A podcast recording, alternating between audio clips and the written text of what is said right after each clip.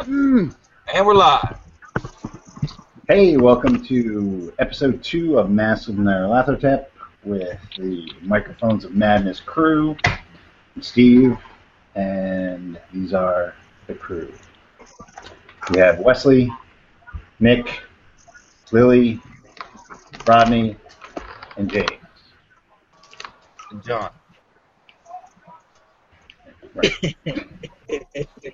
so uh, we're going to pick up where we left off, which was with the death of uh, our good friend Jackson Elias, who was murdered in his hotel room while these guys were trying desperately to get into the room, but uh, they couldn't break down the door. Except for one man, the Candy Man, who was out on the fire escape, cutting off the escape of, of the people who were the murderers, and uh, he ended up taking a fall with them over the side of the building. The fire escape collapsed, killing them, injuring him, and uh, that's basically where we left off, right? I mean, in a nutshell. And, So- and, you know, I mean, we got fixed up, talked to the cops, most of us, and Yeah, but I mean, then we were on about our business. plot. Plot, Loot plot, plot. corpses. Some of us to a hospital, others of us elsewhere. Right. So, what we're going to do, we're going to start off with uh, a couple of dice rolls from Julien Benoit because he has been actually investigating a series of murders. That's We're just right. going to give him uh, what he knows about these murders. So we have. And what do we need? I need you to roll an eight-sided die. An eight-sided die. This is going to tell you how many people that you've actually spoken to. Uh, apparently How seven. many- So you've gotten to seven of these. So, let's just go down the list. Um, the first that you've investigated was Philip Pinky Coleman, who's a jazz trumpeter. He lives Right. up in Harlem, 126 West 141st Street. Uh, you talked to his wife, Mabel, and his kids, Phil and Yancy. Um, not really a lot from them. Um, you, you learn, really, we don't have to go through all of these. Basically, what you've learned is that the people who were missing Mm-hmm. or dead Right. have, have this in common. They all started hanging out with a new crowd. Okay. Where? Um, and when they were all found, the ones that were found had a strange symbol carved into their forehead. right. That uh, the police have, have linked it with with a, uh, a cult called the Cult of the Bloody Tongue. But that is that's about as much as you can get out of these people. Now, if you give me give me a luck roll All right. with your bonus,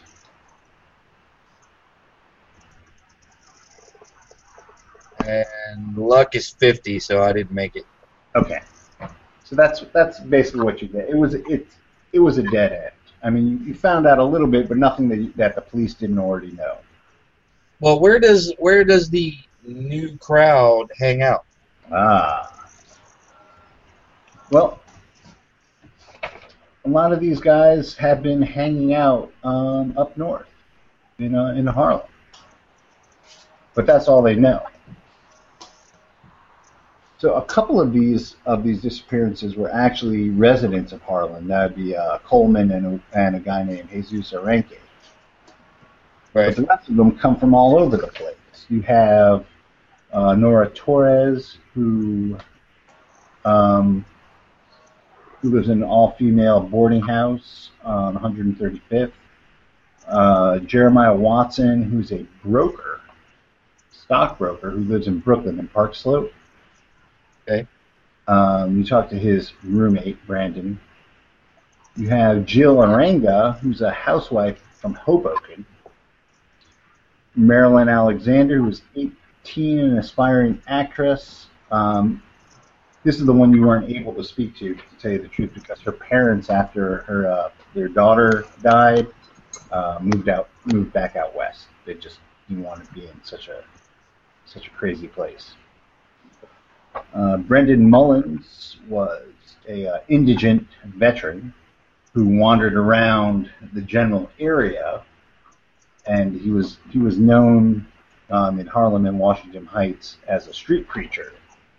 But the message he was preaching wasn't necessarily the message you hear at a Sunday morning meeting. Get my. Do you have pamphlets or anything? Nope, just going on and on. Just a soapbox preacher. Yep. He was also crazy, so no one really paid any attention to him. Wonderful. And you also had a student named Theodore Greer, who was the youngest of them. He's from Forest Hills. Um, he lived with his aunt and uncle. And uh, you find out from them? This kid had a had a fascination with spiders, didn't he? He did. He did. 20 Ingram Street was actually his address. And uh, you, you talked to his aunt and uh, Mabel.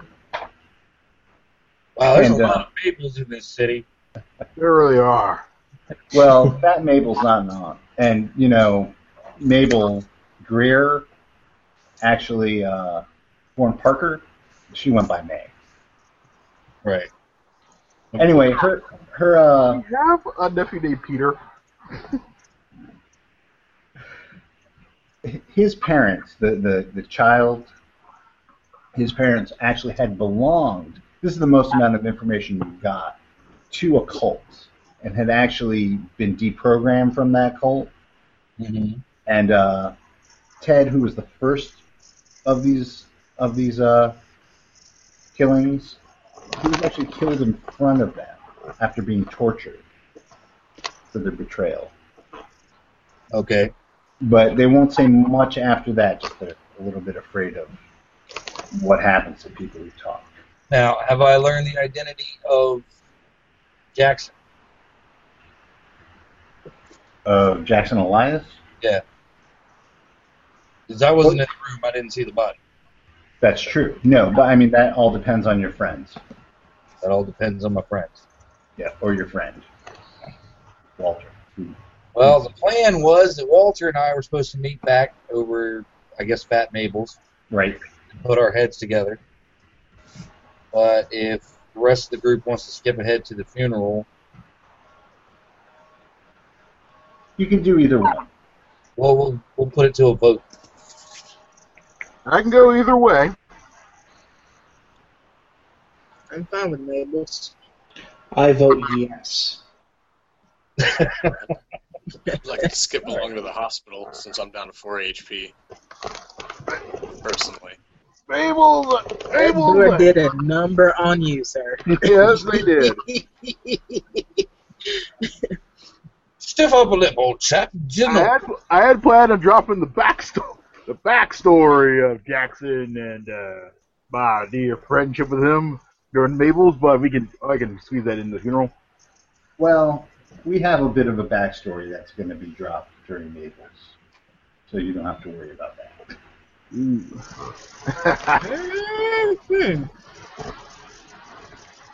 Okay, so uh, we're going to Mabel's. Is that a yes? I'm gonna limp over there. Oh, I, will, I will rush over there with all due speed. I need my medicine. All right. Well, Do you have a driver, Wesley? Hey, Captain Cab. There we go. Get this right into the Bird. this is my uh, anachronism because it's 1925 and Bird is actually five years old. Yes. I think around this time, Lead Belly was a big thing. I know, but I like Parker. So anyway, you walk into Fat Fat Mabel's and it's jumping. All It's right. jumping. You walk in out of the cold and it's a breath of, of warm, vibrant life. Mm. You're in the middle of the Harlem Renaissance. So there are people from all over the area there. People, residents of Harlem, black people, white people, people from New Jersey, people as far away from as Pennsylvania and Baltimore are up there just soak it all in. I can't believe they let these people from New Jersey in Baki, put something strong, brown, and burning in this glass. The thing about Fat Mabel's, it's one of those places, like the Cotton Club, where every cop is on the tape. Explicit instructions, don't bust Fat Mabel's. Off-duty cops come here to, to listen to the music and to enjoy the scene. All right, picking establishments. This isn't to say that they won't get busted because the feds are not on the payroll. Right. But as far as, as long as everything is cool, everybody in Mabel's is cool. That's the kind of place it is.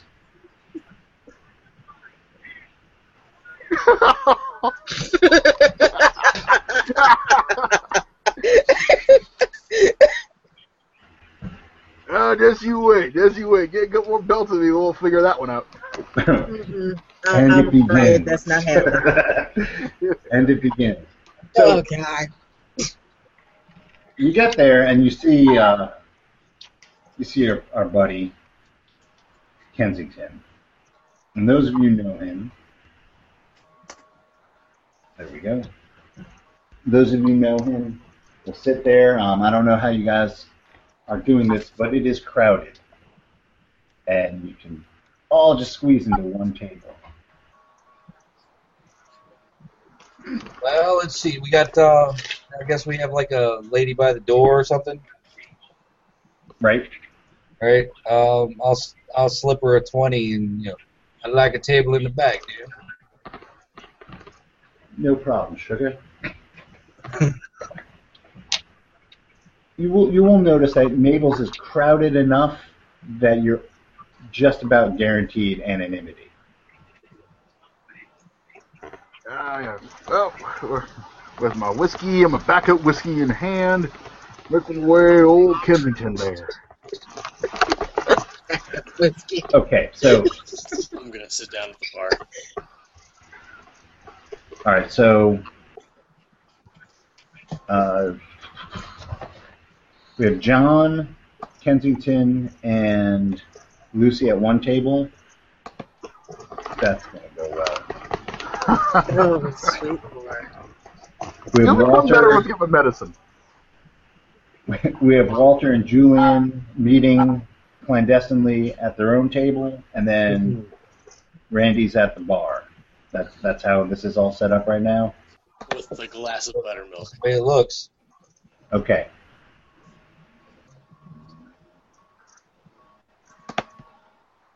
John, you notice James and recognize you, you, you notice James and recognize him from the bar from the the scene earlier. Ah. Hmm. I remember that guy. That was the guy next to me. That was the guy telling lies about me. Just, I, I was drunk, but I wasn't. I dare you. I know I'm drunk, and I know I'm stoned sober. Well, if I weren't, well, if I weren't busy working on my drunkenness right now, I'd show him what's what. I'm Maybe sure you would. Ah, hello there, Missy. I think I remember you. Weren't you there at the hotel too? Nick, Nick, you actually recognize um, Kensington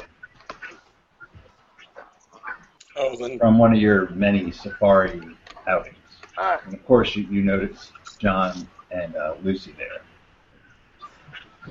So more, impor- more important I matters. just observe.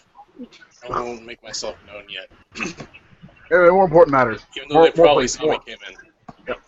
Anyway, Kensington. Horrible, horrible, ungodly things have been done. Or if it makes things easier, I'll go sit down with them. That does make things easier. Okay. love glasses for you too, I suppose. How Sorry. dare, I'm sorry. how dare you make it easier for the keeper?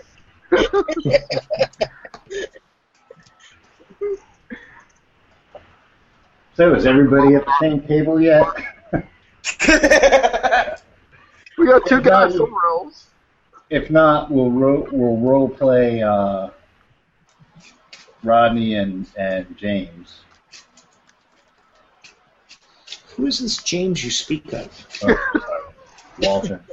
Ah, I'm sure you went by James at some point. Walter. Probably Sawyer, no, no. Walter, Huck Finn.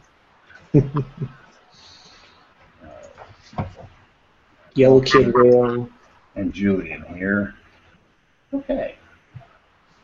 So, Walter and Julian, you're, you're you're led to the back by the woman at the door. She takes your drink orders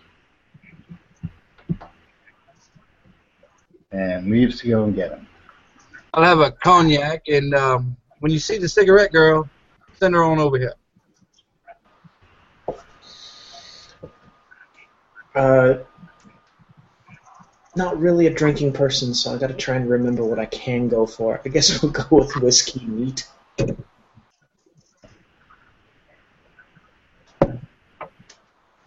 Well, Walter, The, the drinks come and you notice that it's real booze. Oh, This isn't bathtub whiskey or gin or anything. It's actual, real, real brand name liquor. from up Did north. did I see Randolph? Um, I don't know. Give me a roll. Give me a. Yeah, just give me a spot hidden. That's what. No, I'm having too good a time. awesome. Well, you guys are actually the only people that have any knowledge of what went on in that hotel room aside from what you saw. so Walter, um, what was going on in in that hotel room? What did you see? I saw a couple guys trying to get out. Well, it was a bit of a bloodbath. Um, let's just say it was a very dark ride. Um, the problem, though, is that uh, the guy we were supposed to meet in there got painted all over the walls. I was like, actual horror scene. Uh, barely have seen worse in the sideshows. He didn't have, Yeah. Have a mark on his head or anything. Yeah, um, I'd recognize it again if I saw it. I wouldn't be able to draw it for you again. Would I be able to draw it? Yeah, why not? You've seen enough of them. All right. Draw it out on a napkin and pass it over to. Yeah, that's the one. That's the one. There was uh, a couple other people interested in the room too. Hold on one second. Uh, Rodney, give me a give me a spot hidden. Not hidden. Actually, both of you can.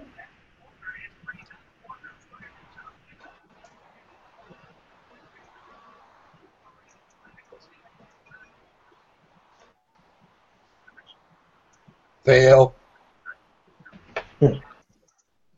Do I do this one as well, or is this for can that Rodney? one as well. Oh, okay. Sorry. Let me see here. My apologies to your viewers at home. Both of you. 52, that's for my spot. Yeah, I make that one. That makes it.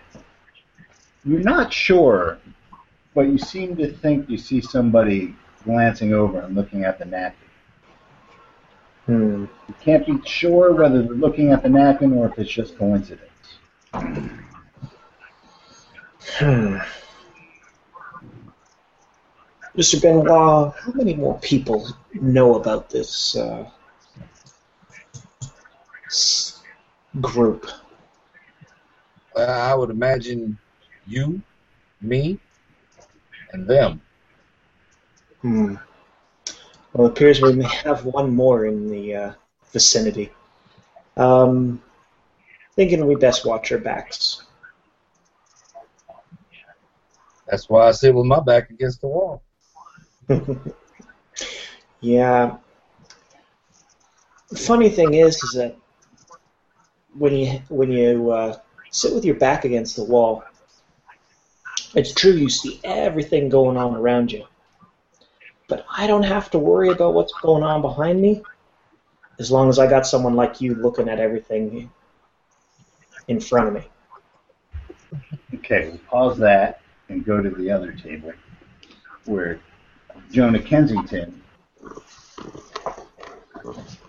introduces Lucy, Randy, and John to each other formally. While he's doing this, he notices you two kind of scribbling in the corner Yeah, we'll call it. and asks asks uh, motions you to come over. Down for us to. Like somebody, we've gotten somebody's interest. Well, you do recognize the, the people that he's with from from the hotel. Yeah. So we're walking up, and I see I see the gentleman there. Right, and he, he kind of gives you a a look like, "Are you nuts? Come over here." Okay. I, I, Now that I've got you all together, Look, it's the man from the other evening. Uh, it's, he it's that introduces, man was spreading lies about me. Jonah introduces himself and says, Uh, is, uh, does Lucy recognize Julian? she Uh, was going to help him when he was uh, hurt. she she may. Um, why don't you give me a knowledge roll?" Okie the man tried to break into Jackson's room with the lockpick. No, she got a 91. She does not recognize him. She was panicking. Copper electric. you tried first aid on me. She's not going to recognize. Oh, She was She was panicked. panicking. She was panicking. She was panicking. You're the gentleman that was passed out in the room. Oh, I was not passed out. Oh, wait, that guy. Yeah, that, that guy was down. Yeah. And you, sir, you have a terrible problem. I know. I'm a dead man. I died No, no, no. that night. No, no, no. I see a bigger problem. I can see the bottom of your glass. I know. Full of medicine. Walter Walter waves one of the girls over. Can we get a ball? Can we help this gentleman here? Well, sure we can. What does this gentleman need? What are you drinking, sir? Ah, fine whiskey, apparently. Yeah, this way, this way those are stuff. Mm, two bottles, please. Ah, yes, yes, yes. Good call. Good call. As she leaves, the cigarette girl comes by. To, Got some fire in her veins, I see. Yeah. No, I didn't. Yeah, I didn't always have a taste for this stuff. Lucy Mm, buys some cigarettes. She's gone through hers rather quickly tonight. Yeah. Did you Yeah. cigars? yeah, yeah, yeah, yeah. Yeah, I'll take one of those. Or a couple. I'll take five of those. Didn't really have much of a taste for stuff till Jackson came along. He's got Zubin. Zoom You can think of a whole maternity war of those things. What was the brand of nacho?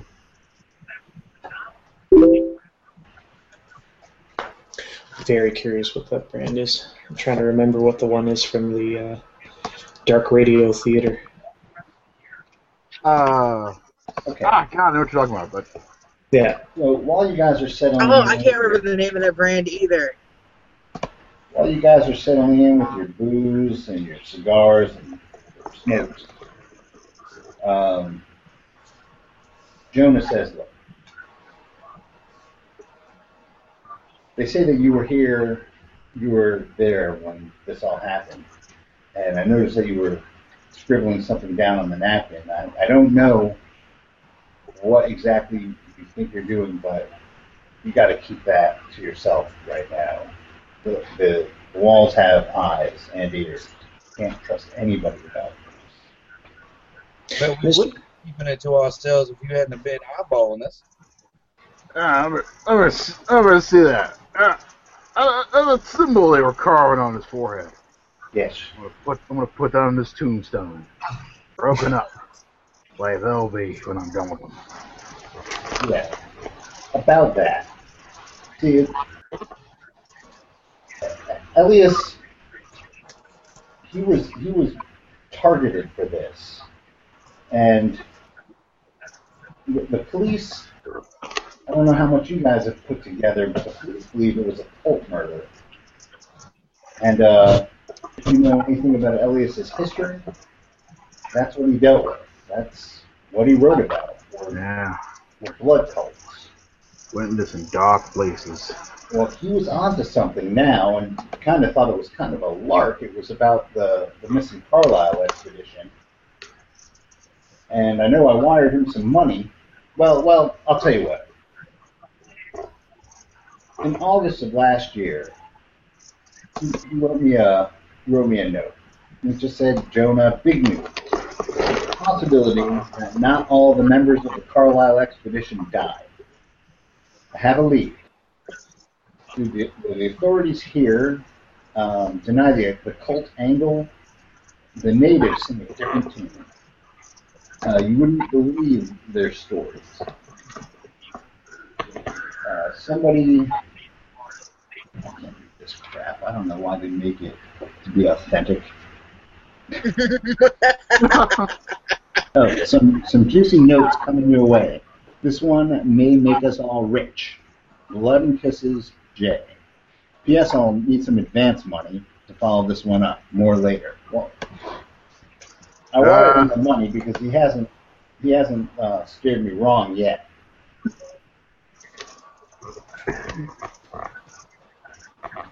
He then claims to have found one of the members alive and kicking. And there's a bunch of notes that I have here from uh, Nairobi. He, he hands out a sheaf of paper. There's uh, one, two, three, four, five, six, seven, eight sheets of paper. Um, and I'll tell you what, I'm going to get you guys copies of all this as well. We'll just post them up to the the chat because it just. But uh, get those to you, and then you guys can start reading them. So I don't have to, Yay! because uh, that's the kind of guy I am. Yeah, let's just farm out the labor to all the Claires in China. Yep. Capital issue there. The People's Republic of Naira Naira so. yeah, I'll drink to that. I got, actually, I think I already did twice. Uh, we'll have some more. You guys have a whole bottle there that you need to kill. Yeah, don't worry, don't worry. And just, uh, just gotta, gotta put some more flame in them veins. Now, forgive me for in, intruding, but um, who was your friend anyway? What's kind of the odd man out being dragged over here to this little chicken den? Jackson That's not be much of a, a raider because uh, Jackson Elias is fairly well known. All right, that's He was uh, more than that. He was a man of vision, man of greatness, man who could see beyond our, our lighted civilization into the darkness. he was our best-selling author. He wrote about cults. traveled the world exposing different um, different cults. You, you might have heard of some of his works. They were bestsellers. I don't know. Personally, I'm a big fan of Zorro myself. Uh, you never read uh, Skulls Along the River or Masters of the Black Arts, Master of prose. Sons of Black. well, really, he, he was uh, he was one of our cash cows, and he never his his books were very informative. People use them in uh, universities as reference material. And he was working on a big one. I mean, the Carlyle expedition. You all know about what happened to them. Yeah. I think I read something about that in the paper.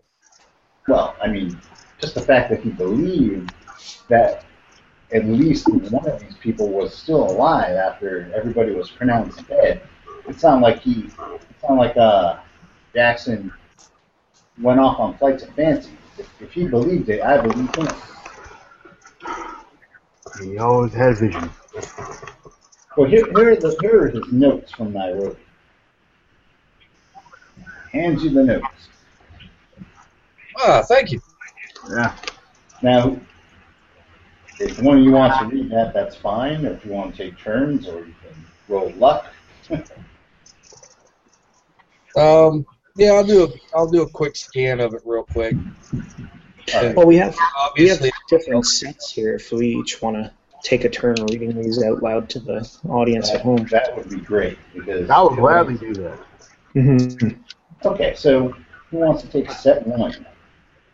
I will do set two. I'll tell you what. See if I can even see I'll, I'll. I'll, I'll start you off with set one. Okay. Set one of the Nairobi notes sets forth the offices, officials, and tribes which Elias visited, searching for material concerning cults and cult rituals. Nothing conclusive was learned, though, although Elias discounts the official version of the Carlyle massacre. Okay. The second set of notes describes his trip to the massacre site. He notes particularly that the earth there is completely barren, and that all the tribes of the region avoid the place, saying it is cursed by the god of the black winds. Whose home is on the mountaintop? Who would like to do number three? Set three is an interview with a Johnstone Kenyatta who says that Carlyle murders may have been performed by the cult of the Bloody Tongue. He says that the cult repute, reputedly is based in the mountains, and its high priestess is part of the mountains, uh, mountain of the Black Winds. Elias is politely skeptical, but, the, but Kenyatta insists upon the point. In quotes, John, Elias records that the regional tribes fear and hate the Bloody Tongue. Tribal magic is one of no protection against uh, against the cult, and the cult's god is not African. Look yourself. Go to Kenya and burn it to the ground. Nah, just this cult. The whole country, whole country's gonna die. That's my home. No. Virginians you- are you uh, home. whites and. Summer home. You're full, Yes. you're, full, you're, you're full of proper blood. You can find a better home. Or winter home. Yes. Yeah, you can find a better home. Burn it to the ground. Set four follows up on the Kenyatta interview. Elias confirms from several good sources that the Bloody Tongue exists, though he finds no first-hand evidence of it. Tales include children stolen for sacrifice. Creatures with great wings are said to come down from the mountain of the black winds and carry off people. The cult worships a god unknown to folklorists, one fitting no traditional African patterns. patterns. Elias in particular cites Sam Mar- Mariga, R.R. Scott. Set five is a single sheet reminding Elias that the Cairo-based uh, portion of the Carlyle itinerary must be examined carefully. This is the reason which prompted Carlyle's Kenyan side trip is on the Nile.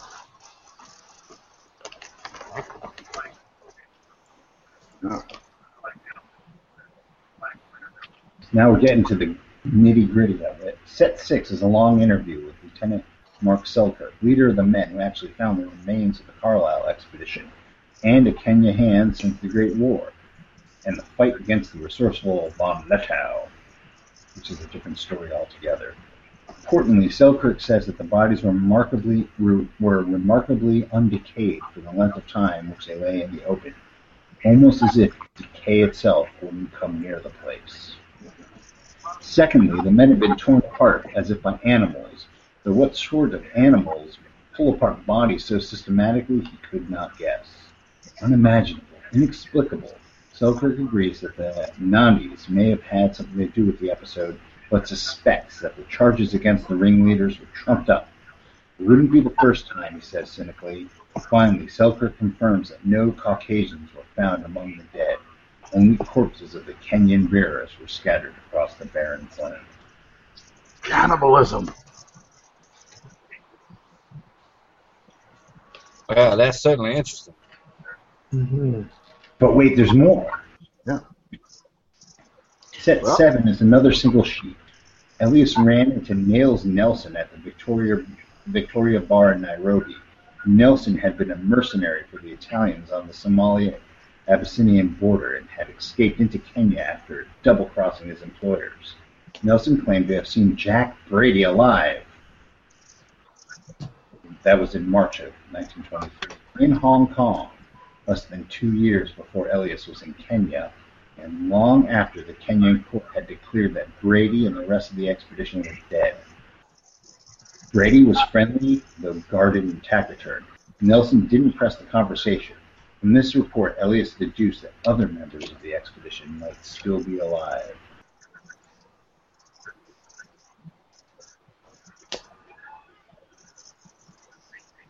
Nick could totally read the next handout because it's almost illegible. Yeah.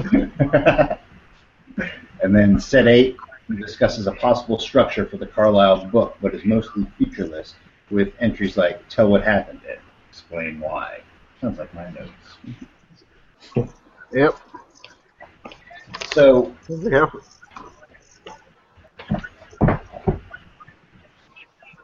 Kensington then then says, "Look, I know he made it as far as England and was very positive about everything, but was very tight-lipped about it. He said he would explain everything when he got got back here. He got here, checked into the hotel, and then you know what happened." I know a fire escape fell on me. Fire escape? Fire escape. Uh, Well, everybody make a idea roll. Ooh, 14. I make that. Nope. You can do the math of two and two. That the man who the fire No, wait, I did make that. Wait a minute. that the reports of the vigilantes and the uh, and the falling of the fire escape may have involved Mr. Benoit. I assure you they did not.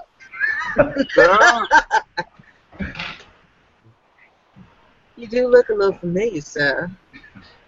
What? You I didn't really you see see, the this man knows vigilante. more about these streets than normal.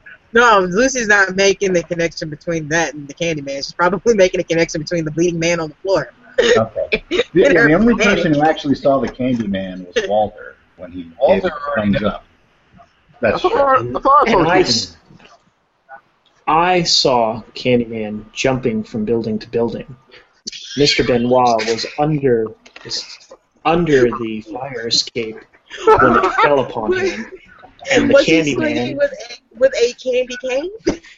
Sir, you are full Candy cane and licorice whip. hmm Sir, your, li- your lies are Yeah, common grappling gun. and many. So it's the candy hook grappling gun. I got you. Mr. Mr. Randolph, I do believe your glass is empty again. Allow me to fill Sir, that I up. do believe you are about as honest as that man tried to sell my cousin Walter that swampland, Florida. What? I do not know what you speak of. However, there is a bridge I would be willing to discuss later. Uh huh, uh huh. Sure, I know that story, and I've maybe many things, sir. But a fool I am not. I can drink to that. And he hands another glass to him. Roll of medicine. Yes. Uh huh.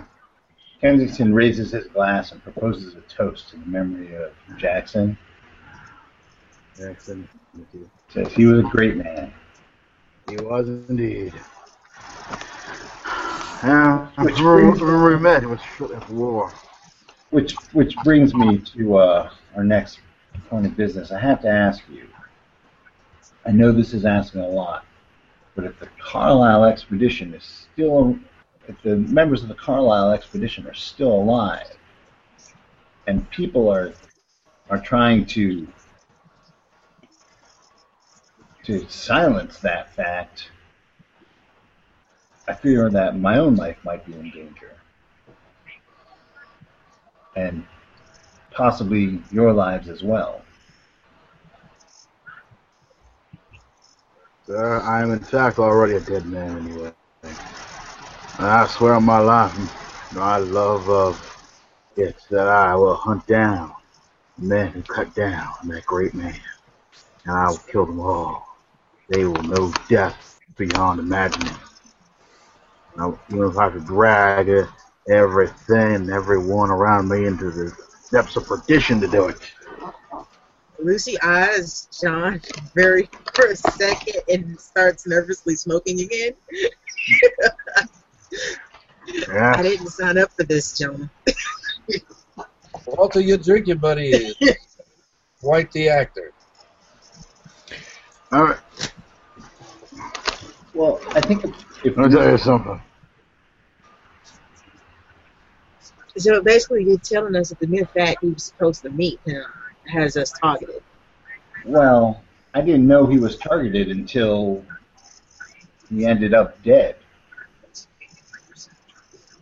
I mean, I know he, he was onto something, but this and is all the incredible. cult, all the cultists we dealt with at the hotel are, have passed on, correct? Yes. Okay. So, Mr. Benoit, what what do we have to worry about these cultists with us if they don't know who we are? How would they know who we are? Unless they got people watching. I was gonna, yeah. Hmm. Truthfully, truthfully, there, there might be cultists sitting here at this very table. Dun, dun, dun. Well, I guess then. I guess then. What are you will have to- accusing, sir? Everyone. How many people have actually been to Kenya? Hmm. Kenya's a fine country, yes. It's a I colony. can't say I've ever been there. Oh, you're right. It's a colony at this point. I don't think they gained No. any independence yet. Fine country land, yes. We had a uh, an interesting gentleman at the carnival that said he was from Kenya or Borneo. I can't remember. He was our resident wild man. Would eat the tops off of chickens' heads. Excellent man. Excellent card buddy. That's all I know about uh, Kenya. Seem to keep very interesting company, Mister. Uh, What was your name again? Uh, Walter Wheel. Pleasure, Lucille Jackson. Pleasure meeting you, Lucy. Lucy, please.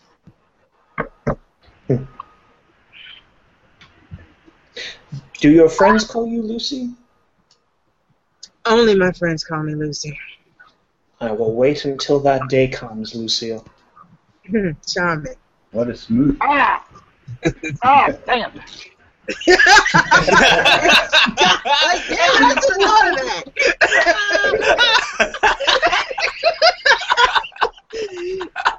John's game just crash landing.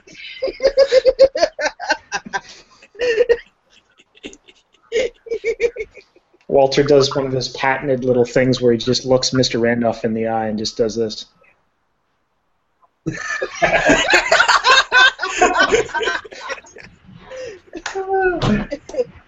Kensington does say that uh, Carlyle had a sister. Or he has a That amazing. That was so bad that we lost him. Yeah.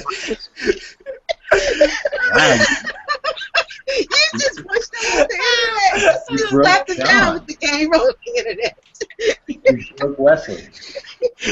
I could just I could just hear him too be like he'd just be like this is a well I'll be sir I can, will not stand for this and just gets up and leaves probably to find something stronger than whiskey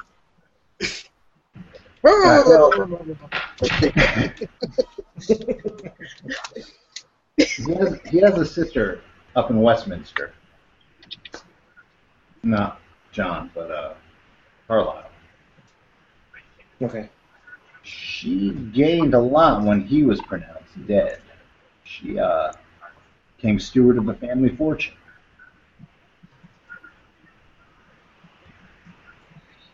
What about you, Mr. Kensington? What about me? Do you have any? Uh, what What is your interest here? Well, aside from the fact that that Jackson was my biggest moneymaker and my friend, I actually fear for my life. And what do you suppose a group of strangers is going to do about that? I mean, here we are. I mean, I know I know Mr. Will here. We've had some dealings in the past. I don't know the rest of you. But not everybody's a stranger. You're the only one who is a stranger. Well, you and Mr. Wheel. Well, I'm just kind of wondering why you. Well, I, I I called you over here because you were making signs of bloody cuts on napkins.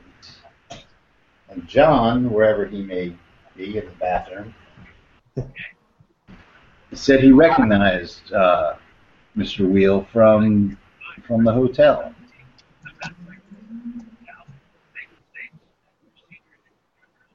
Then how do we know that you're not one of the cultists trying to tie up loose ends and pretending just to be in fear of your life? Well, I guess you don't.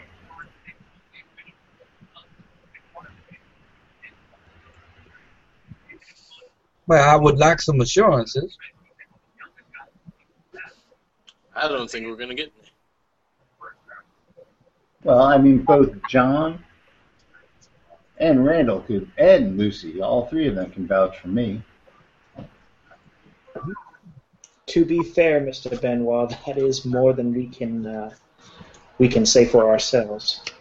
This is true. This is true. And I, for one, am not a fan of people looking for me uh, t- to begin with, let alone people that may want to put our heads on a trophy wall. Maybe we could put their heads on a trophy wall first. Yes. Who's in the danger zone? Yes. I'm in New York, they said. Write a little article, they said. Snap. It'll be fun, they said.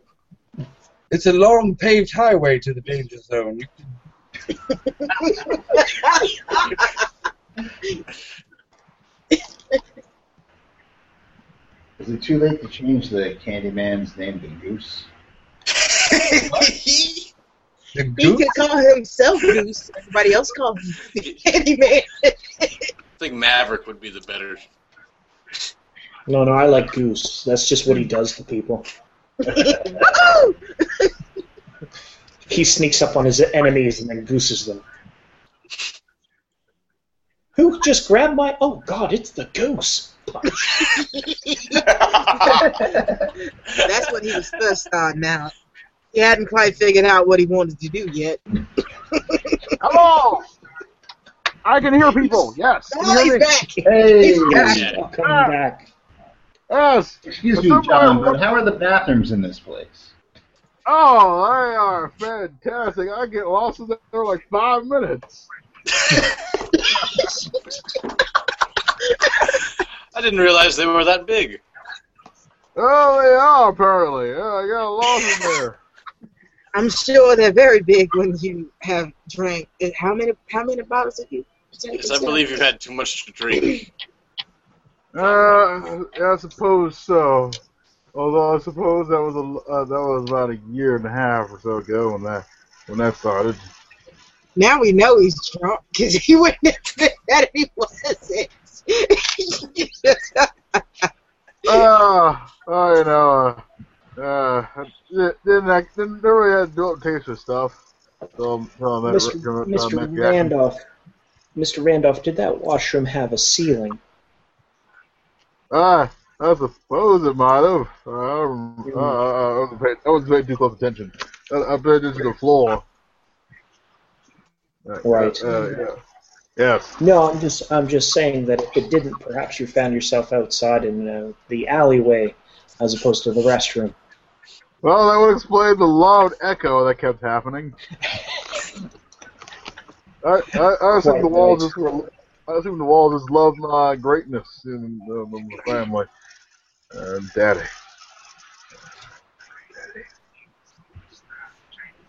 Keep drinking, Mr. Randolph. I'm sure the pain will go away soon enough. Uh, that there's so much pain that's not going to go away in the time of this century.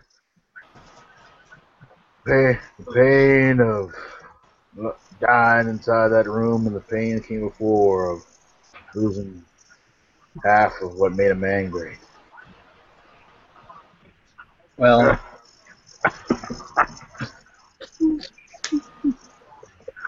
like I, like I said,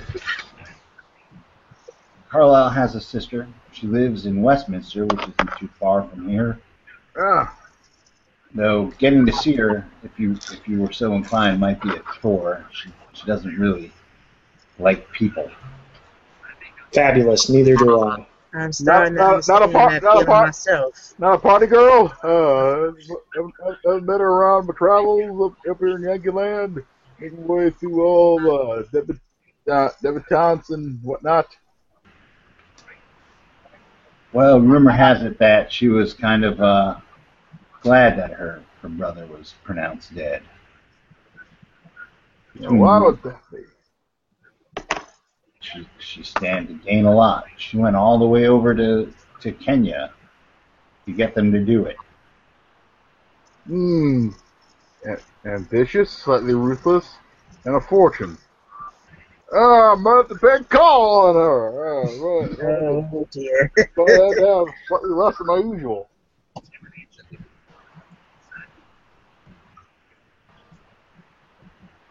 All right. So how many drinks has everybody had?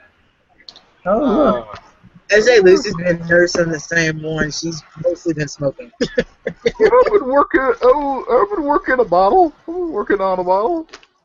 I don't think we're the second box just yet. What's that? I'm, I'm a medicine. You want to help boost the ratings? Ladies and gentlemen, Gwen, This is when Hello, Gwen. Spider Gwen. Yeah. Well, the first drink I had was uh, Jackson. Yeah, just after the war. Oh, we're just talking about tonight. Why don't you Excuse give me a con times five check there, John? Let's see. I roll an eight. Oh, I make that. Damn. Wow. He is actually getting more sober as he's drinking. That is is a true alcoholic. Indeed. He's Indeed. the weird thing is he's starting to make sense. Yeah. Damn it. Mm. that was, If he's starting to make sense, then obviously I've had too much to drink. yeah. It was just after the war. First met him. Wandering around someplace or other. Yep. Was in the park one day, and this man walking around. Had a little too much. Threw up right in my lap. Strangest thing on earth. But after he quick, after he paid him a dry bill and whatnot, been close ever since. Well, uh, Kensington gives- gives everybody his card. Um, I'd like everybody to give me a psychology roll. Uh, that's 22 out of Yeah, I get it. 30. 30. I made it. I got 30 out of 45. I got that. All right, for those of you who get it, you feel like he's, he's not really being completely 100% forthright with you. He's, he's holding something back. Not maliciously, just because he's embarrassed. Okay. Putting hand on that shoulder. Squeezing that shoulder to a fine powder and saying, Kensington, remember, remember, uh, uh, uh, whoever was put was pumping money in this little pet project of yours. I know I love Jackson, but uh, there's still some of my money tied up in this. So you better be, you better shoot me. You better be perfectly straight with me. He goes, okay, okay, okay. Um, make make a uh, persuade roll. Do I get a bonus effect of basically crushing his shoulder and flashing my money in his face? That may not be enough for him, John. I'm threatening him with money and my gr- and my Randolphness. That should be enough for a bonus or something. Well, but that's that's being uh, overshadowed by the fact that he's embarrassed for his friend, his dead. you are my personal friend, my close personal friend. My Randolphness. Just go for it, alright? I rolled a uh, ooh, what grade? A 46. Just made it. You made it. Just made it. He kind of looks down and goes, "Okay, all right, here," and hands you that note that you can read because I can't What make note? head nor tail note? of it. I ah. just sent it to the message board. There we Sweet. Jesus! I will, read, I will read the. See, I can pull Holy it up here. Get the drunk guy to read that. Good oh, oh God, this is cruel. It looks like a drunk guy wrote that. I know. I'm, I'm telling you. Did a doctor write that? What the hell? Is this like a prescription? many manner, many forward, best all the sands in terms of one end. Nest No, it's help- many names. Many names, many forms, but all the same and oh, something. One end. Yeah, it's need help. Need help. Too big. Too big. Too Ghastly or ghostly? yeah, too It ghastly. says ghastly. Are we reading this while we're in the bar? Just. Uh, uh? We're all just looking at With- it, like trying to hold it up to Yeah. light. I take an empty glass and hold it up to I it. was, I, I was not. I was not so. Uh, even in my darkest days, I couldn't write. God, Jackson, man, that guy could not hold his liquor. Never hold his liquor. So you said Oh. now you could you I could think see. this Dreams like Carlyle's. Huh. Yeah, I can't make out all of it. Ghost, No. that psychologist film, all of them. What's that last word? Oh my god, it is this is this is unbearable. They'll open the They'll gates. open, yeah, they'll open those gates. Or uh, why is the next word? They. Uh, so the power and the something is real. They dash. Many threads. Okay. Yeah, Yeah. the something one in Carlyle's safe. I think it's coming for us is the next one. Yeah, Coming for Will the ocean protect? will the ocean protect? Oh. The the hoe. What? yes, the hoe. The hoe glitters. What? No. The hoe?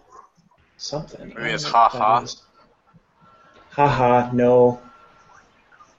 No, that It's is Red Twilight. there's something Did is. they not transcribe this in the book? Because it's just cruel. Yeah, doesn't it? This is this is terrible. You're just Come enjoying man. our pain now, aren't you? No, no, no, no. This is well, I, I kind of am, but I. it actually says to hand that out and let you try and make what you can of it. Oh God! I will, I will punch Larry DiTillio in the face. I will find him and punch. Can we do a spot hidden roll to see if you will actually read this properly to us? I, I have what you have. I don't have a translation of that. Are you kidding? Nope. So we don't. None of us know what this says. Even the keeper.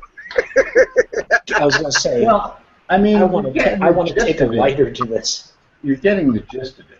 Something's coming from over the ocean. That's what I got out of it. Yeah. So what's happening? He says, he says that look, this came from London about a week before he, he got back well, that's not realistic. About a month before he, he arrived back in New York. And I don't know what to make of it. I don't know whether. I mean, it's the ramblings of a madman. Did this man did this man write with his left or his right hand? Because clearly it must have been broken and he had to use the other one. Or he was in a hurry. Well, I- Jackson could never hold his liquor. I know that much. This, Looks this, like this, speed notes to me. uh, this, this is his liquor hand. Mr. Kensington, yes. I, I in this chicken scratch, I can make out something about Carlyle's safe. Yeah. Where is Carlyle's safe? I can only assume that that would be at his, at the Carlisle Mansion in Westminster. And that is also where we would find his sister. Coincidentally, yes. Ah, But it's oh, just she's well aware where his safe is. that convenient.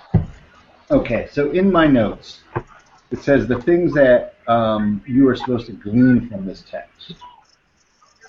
And you did a really good dro- job. Yeah. Many names, many forms, but all the same toward one end. Need help. Too big, too ghastly. These dreams. Dreams like Carlyle's. Check the psychoanalyst's files. All of them survived? They'll open the gate. Why? So the power and the danger is real. They many threads beginning. The books are in Carlyle's safe, coming for me. Will the ocean protect? Ho, ho, no quitters now. Must tell, and make readers believe. Should I scream for them? Let's scream together.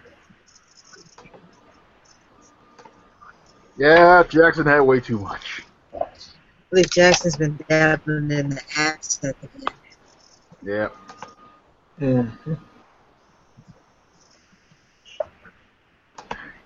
Well, it seems that we should first confirm your friend's beliefs that the members of the Carlyle expedition survived. I think what's problem is going to Kenya and hunting down and burning every last Kenyan to the ground. Whoa. So short sighted. Wow. he picked one thing and fixated on it. That's So what you got? That's what you got from that? Alright, we also need to yeah, he heard Kenyan and that was it. also need to get that safe and also get what's in that safe and use it to burn down Kenya. He didn't even read this note. He heard the first notes and heard Kenya, and that was it. Just shut off. Pretty much. There's a reason why the North won that war. Kenya is Fort Sumter, and I will burn it to the ground. Virginians. We fought bravely. We fought truly. We fought masterfully. And we were felled merely by fate and a lack of cannons. Okay. So at this point, we have a couple things to go. Did uh, did Julian and Walter um, share with anybody what they found from the dead cultists? Nope. I do not know what you speak of, sir. Okay, fine. Oh, come on. Well, why would they tell us? I mean, really. We are bound by prov- we are bound by divine providence to hunt down evil. However, you, I, and, and our dear hunter friend have no idea about that. So why would they tell us? We are joined together. they they don't strike me as the noble types that you want to believe they are. Of, of, of Randolph. If we talk about nobility and vengeance long enough, people usually follow us. Uh, I'm I'm sure I'm gonna hear all about that. Kensington does say that the funeral will be held in a week's time. Um, unfortunately, they cannot inter the body. It's too damn cold. I will handle all those arrangements. I will see to them properly. My friend. saving the company money, that's fine. Girl the company money. That man deserves he, a he is level the of greatness. company's money in force. My money anyway. I'm gonna do it. We're gonna do it right. You no, you, let me get this straight. You don't own He thinks he owns Prospero Books. Oh, You He have been known to finance some of his ventures, such as travel expenses, and you do get your money back when the books are sold. Ah, ah, that's greatness. You are like a Kickstarter. He, he feels like he owns this. That's the important part. I own, I own the most important part. Okay, Jackson so you know. So Lucy, if she can get a second alone with Joe that she wants to.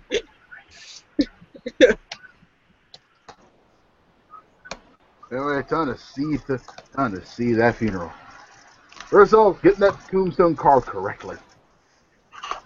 Did you like on your tombstone? Pepperoni. um, uh, even though I'm already dead, I'm not I'm not quite in the ground yet. You know what I mean? Kensington says, "Look, I've got to go and start start dealing with this." Here's the name um, of M- Ms. Carlyle's attorney, Bradley Gray. He has offices in the city um, on West 57th Street of the law firm Dunstan, Whittleby, and Gray. I would have preferred they used Nelson and Murdock. That's in Hell's Kitchen, and that's uh, too lowbrow for.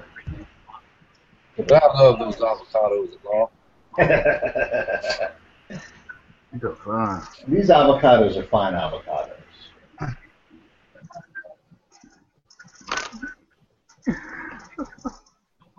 So who's the the psychologist who has files? Do we know anything about that? Give me a knowledge roll. That's a 15. Well, you do know that one of the members of the Carlyle expedition was a uh, doc, Doctor.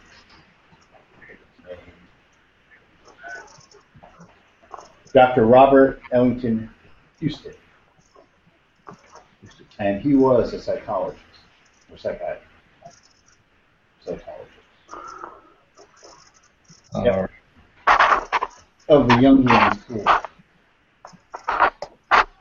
Now one of those.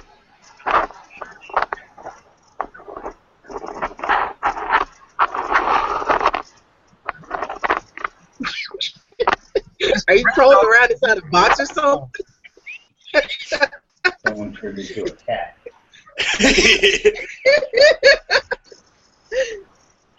Ah, cat. Wesley is out on the street in a box because he's apparently homeless. What? He's not homeless. He's trying to. He's trying to sneak. as much booze in him as he has, he probably has how he would sound if he did try to sneak. I'm so sober apparently. He's got the box. Liquor. The liquor holds. He's, uh, it's Metal Gear Wesley. Yes.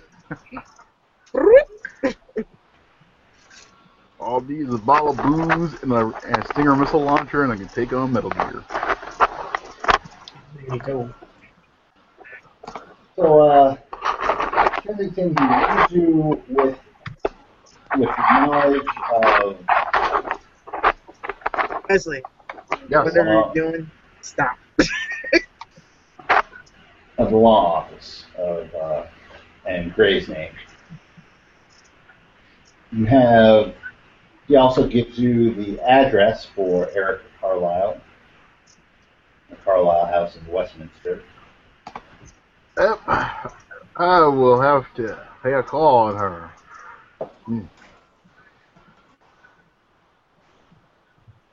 And then there is the name. take a look in that safe. I think I can uh, make some arrangements for that. You're not Walter walking. would also like to take a look at that safe. I don't know. I mean, I'm gonna have the man the debutante and uh, have the safe just open itself. And if that doesn't work, uh, I suppose uh, you can go. We can crack open the safe. If Okay. Well, I'll tell you right now. It's late. it's it's really late game time, and uh, Fat Mabel's looks like it's starting to wind down. Wait a second. Fat Mabel's is winding down. I was gonna say there's a place that winds down. What? New York, the city that never sleeps. That just means it goes It's a to four. speakeasy. That just means it goes to four in the morning as opposed to two.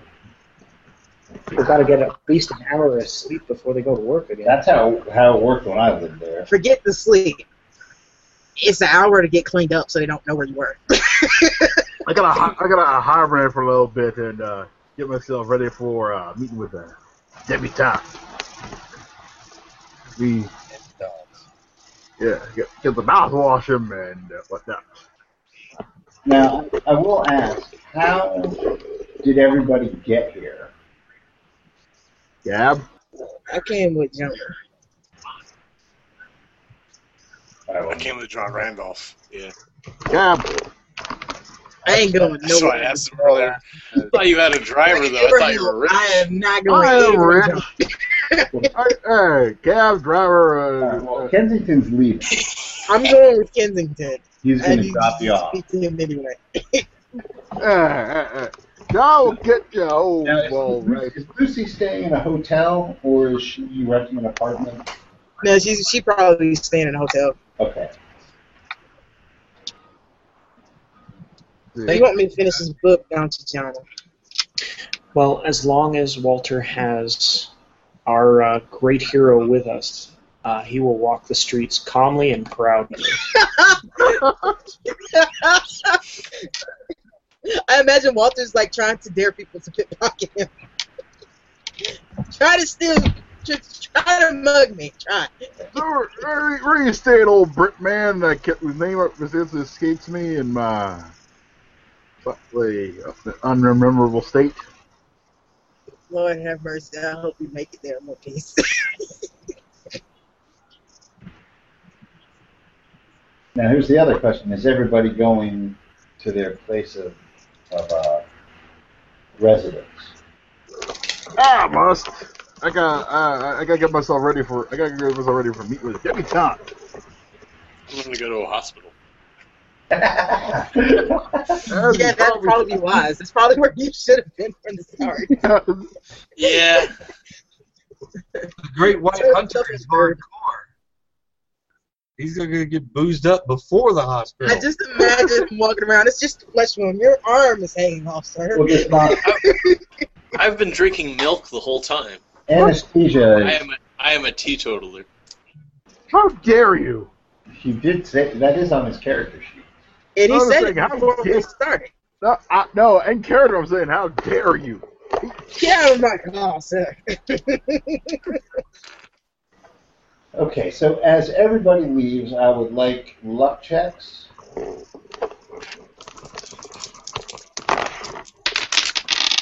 Made it. Eight. 23. How I Forty- made that. 48 out of 65. I'm not gonna survive the night. 72 Snap! out of I just make my lu- uh, just make my luck roll. I'm a lucky man. And Do I find Mr. Randolph's wallet on the floor? No! That would be your other luck roll. Oh, sorry. that is a bullet in the shin roll. but Nick, I'm, uh, give me a a, uh, a listen check Nick, on your way to the hospital. 50, and let's see what I get. 32 out of 50. You, as you're getting out of your cab and checking yourself in, you think you hear. It's four in the morning, and you hear footsteps. But if you look around, you can't see anything. Hmm.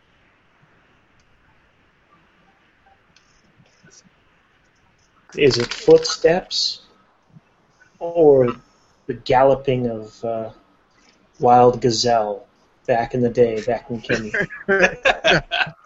Is it the pad of a lion? Flashbacks. It's, Or it's, the it's magic. shot beat. Um, It might be tap shoes now. Oh my! Oh my I don't god. see any. I don't see anything though. You don't see nothing. anything. Okay. I I still check myself in. That's Okay. that's. I'm. I, I make sure I have my knife on me. Do I have it? I usually have it on me. Sure. Okay.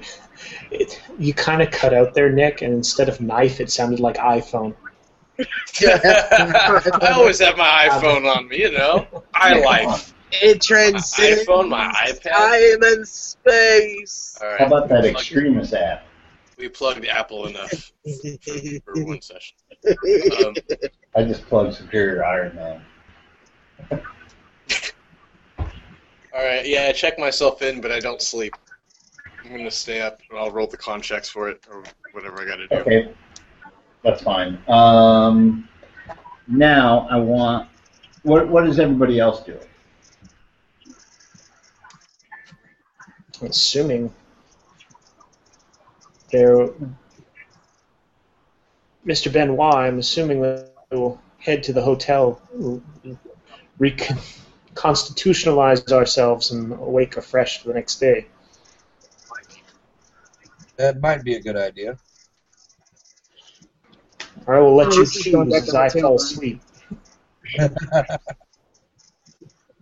Well, Julian keeps an apartment in this part of town. That's right. I have an apartment right around the corner here.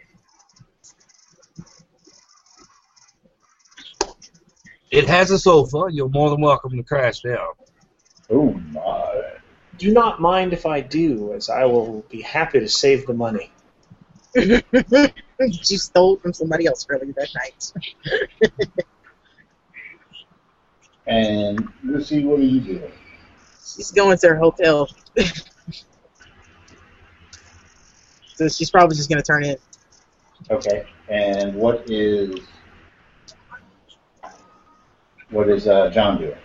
Uh, I get on to my nice little brownstone and park slope, uh, uh, and then start go and start making my way towards what I believe is a bed. Better be a bed. And then I uh, pass out and hibernate until I'm ready, prepared to go meet uh, society in the morning. In the morning. Nah. So I take that back. Lucy's not going to sleep. She's starting to write. Okay. So, John, as you pass out, you start to drift into a dream. You are pacing back and forth in a hotel room. It's the Chelsea Hotel, room 410. Notes and papers are spread across your bed and desk, interspersed with photographs and other bits of evidence about the Carlyle expedition. You, your glance at the clock reveals that it is half past seven. You are muttering to yourself. What you are saying is important, but you can only hear snatches of it. Must warn the others. I can't believe they're still alive. That kind of thing. Gotta get to that safe. You feel a great sense of apprehension and dread. Suddenly, there's a knock at the door. It must be your friends. You hear yourself saying, finally, they're here. You throw the door open. Instead of your friends, you see three men, two blacks and one white. Suddenly, one of them strikes you, leaving you stunned. You regain consciousness to find yourself held fast by two of the men, while the third scores your forehead with a switchblade. Try to cry out at the sting, but your voice is lost in a gag. The blood leaps from the cuts, rivulets running up and down your forehead as you swing your head round to see what your tormentors are doing. In a panic, you realize that one man is holding a wickedly sharp machete, muttering in some strange language. You struggle with all your might. You see him raise it up above you, but to no avail. Tremendous, overwhelming pain as he brings it down, stabbing into your abdomen. The pain is unbearable, and begging God to save you, your world goes black. Give me a SAN check. Okay, that is a 78. I believe that did not succeed. No, it failed. Oh, I failed. 38. Um, let's give me a two. No, that's plus or minus. Um, let's do one of these. All right. You lose two. Okay. You are plagued with interspersed dreams for the rest of the night, but nothing as intense. You're up there in heaven, Jackson. Even now, they're trying to guide my hand towards the towards the. Okay. Now, who else is sleeping? Lily's gonna go to sleep now, so yeah, she'll go. Okay, for the rest of you, um, and just roll percentile dice. Oh, did you hear me? I said Lucy going to sleep then.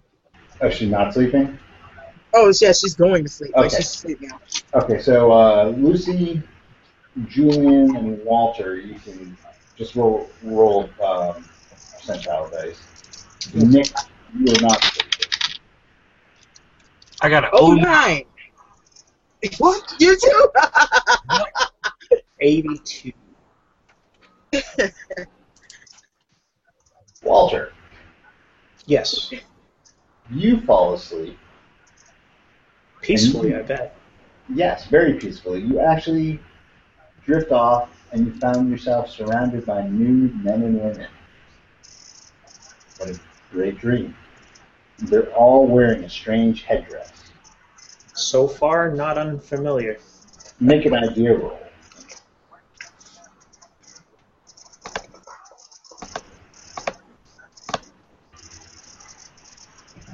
I make my ideal roll. You realize that these headdresses are the headdresses that the Bloody Tongue cult wears during their ceremony. Sexy.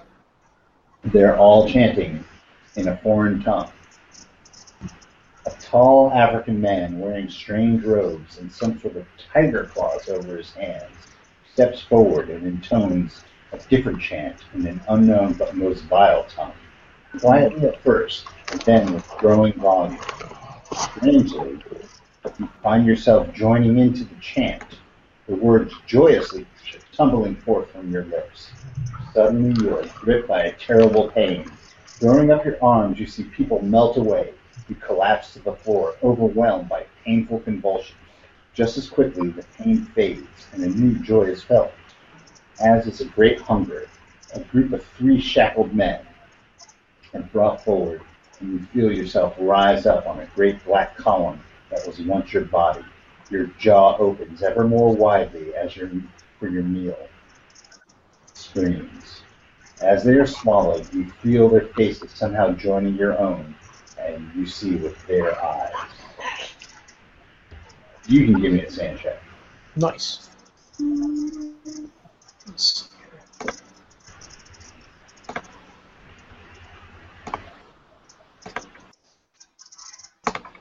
here.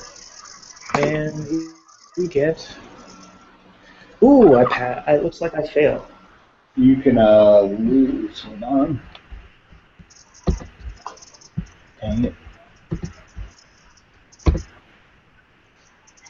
You lose one. Okay.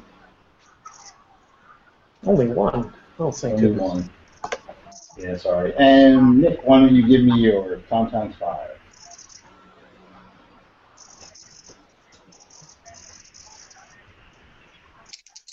Uh, I got zero three.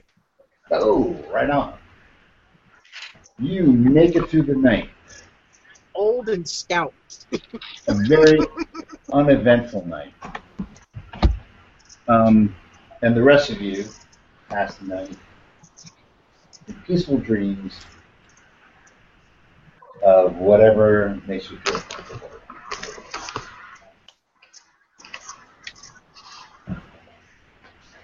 It is now the 16th. The birds are singing. It's still cold as shit outside.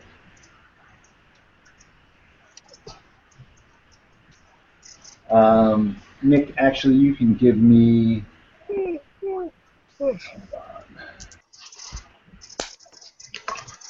Do another con times five. Nick. Got 45 I'll back. con, and I rolled 31. 31? Okay, and then since you're in the hospital, we'll give you a full on D6. You can get five hit points back. I'm up to nine. Yay, I can walk again. Get some brandy in you. Stuff. Let's go do Magic. adventuring stuff. 1920s medicine. Poured a bunch Eat a of brandy glass on of it, milk and he'll be you up. fine. Yep. Get, Right. get him a nice cold glass of milk, he'll be fine. I'm one away from full health. I Just feel good. great. Get a saw some brandy and you'll be fine. All right, so it's the 16th. What are we doing? Uh, funeral's still a couple days away. Yeah, funeral's a few days away. Alright, well, time to howdy man the debutantes. The, uh, I'm assuming you all figured out, you gave each other a way to get in contact with each other. I Yeah. probably would have somewhere in Yeah. there. Well, Oh, Walter definitely makes sure that he can contact everybody else. Right. I like that. Oh, Walter, my good man, I'm gonna, I'm I'm about to pay some uh, contact to that uh, fine and uh, highly available Miss uh, Carlyle, and apparently, uh, also interested in kind of that safe of hers. Uh, feel like coming along just in case uh, doesn't respond to my gentlemanly inquiries. I find it amusing how quickly you bow to the superior man. Talking to women. This should be fun. Well, she is well. I need your stats. Definitely. Definitely a woman of some wealth and property. And uh, that's going to require a different tact than my usual uh, approach. So you're getting drunk first? In Only other words, he won't be opening his mouth. no, no, we'll get, I'm going to get some uh, relaxer in me first. Yeah, just a little bit. Yeah, yeah I got to give myself just the right mood. Because, uh, know, I got to make sure I feel her out, make sure she's up for the task of, you know, being a proper wife to a man of my position and uh, family. Which is to say, you know, do all the right things and whatnot. Why don't you do me a favor? Give me a give me a credit rating check. Ooh, credit rating. I have got some credit rating. Ooh, that is uh, 26. You made it. Oh, yeah. You know that she has. She's not just rich. She's stinking rich. Oh, yeah. She Yeah. has she has a lot more money than you currently have access to. Well, Daddy's still alive. Her money has money. Yes. Funny. He's got wealth. You know, I, I've got a family name and apostle president in the family. She's a she's an industrialist who runs her own company. So I'm just I'm just saying that you think you may be in over your head if you play this wrong. Hmm. Yeah. Putting some thought into this. Yeah. Me, yeah, definitely trying to impress her with the uh, uh, uh, yeah. family connections might help, but uh, definitely can't uh, be too come on too strong. This Some We've never had a problem with coming on too strong.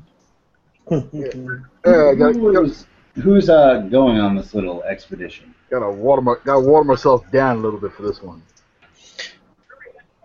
Walter would like to prepare himself before heading over.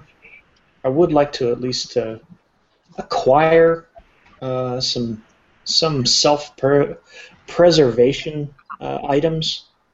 That was going to be my next question. Is what do y'all bring?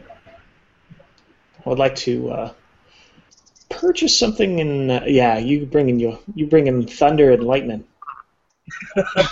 Yeah.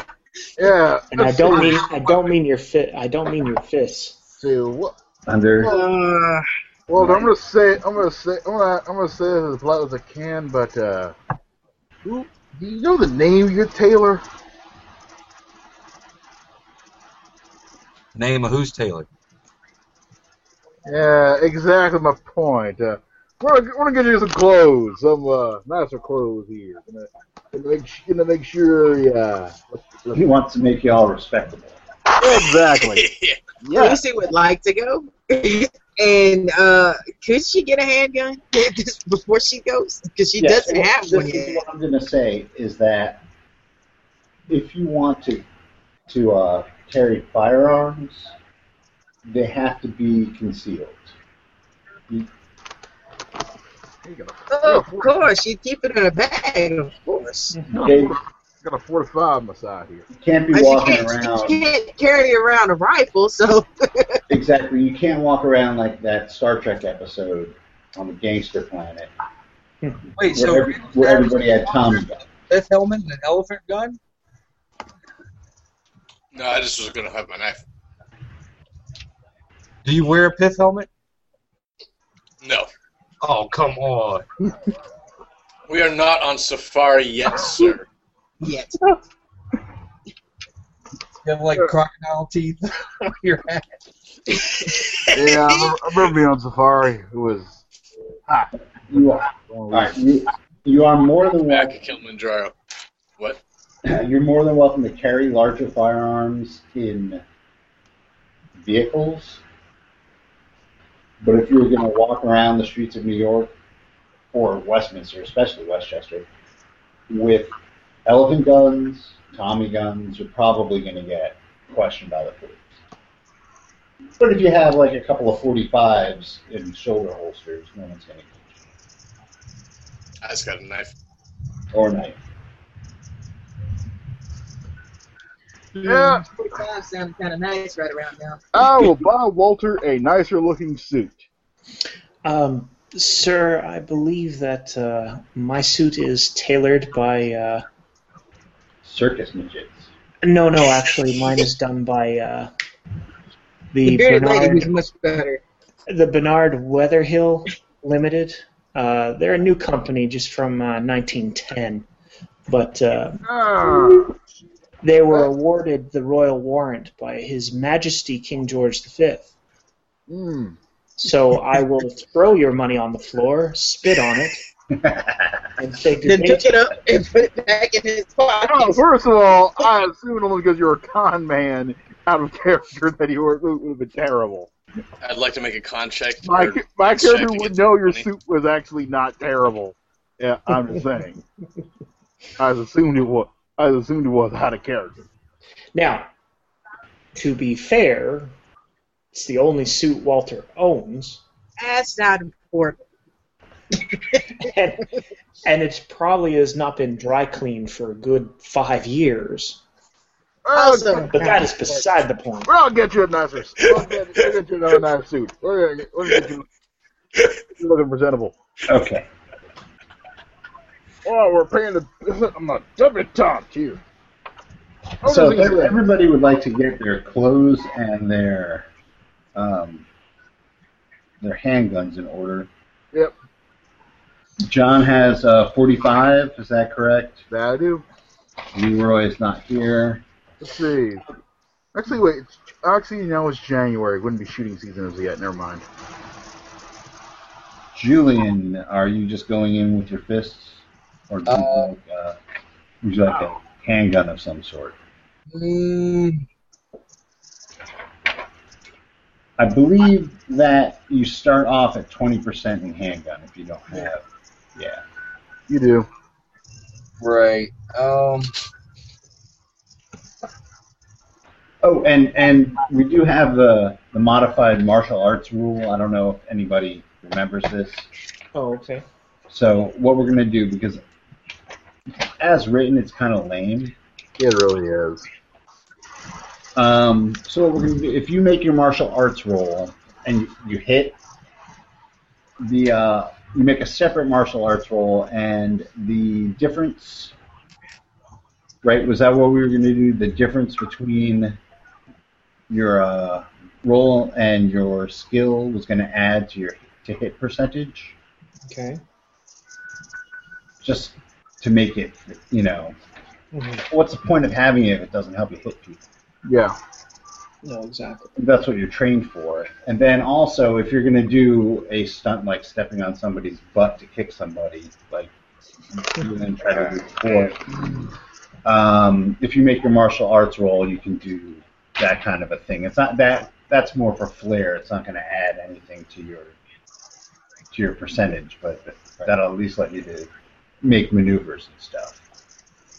My um, with Walter, he's gonna he's not gonna have a gun. He's gonna have a uh,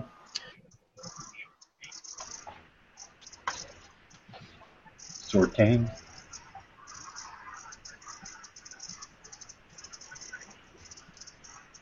it's an old blade, and would come out on its own like a little mechanical thing. Like a stiletto? Like the Assassin's Creed thing.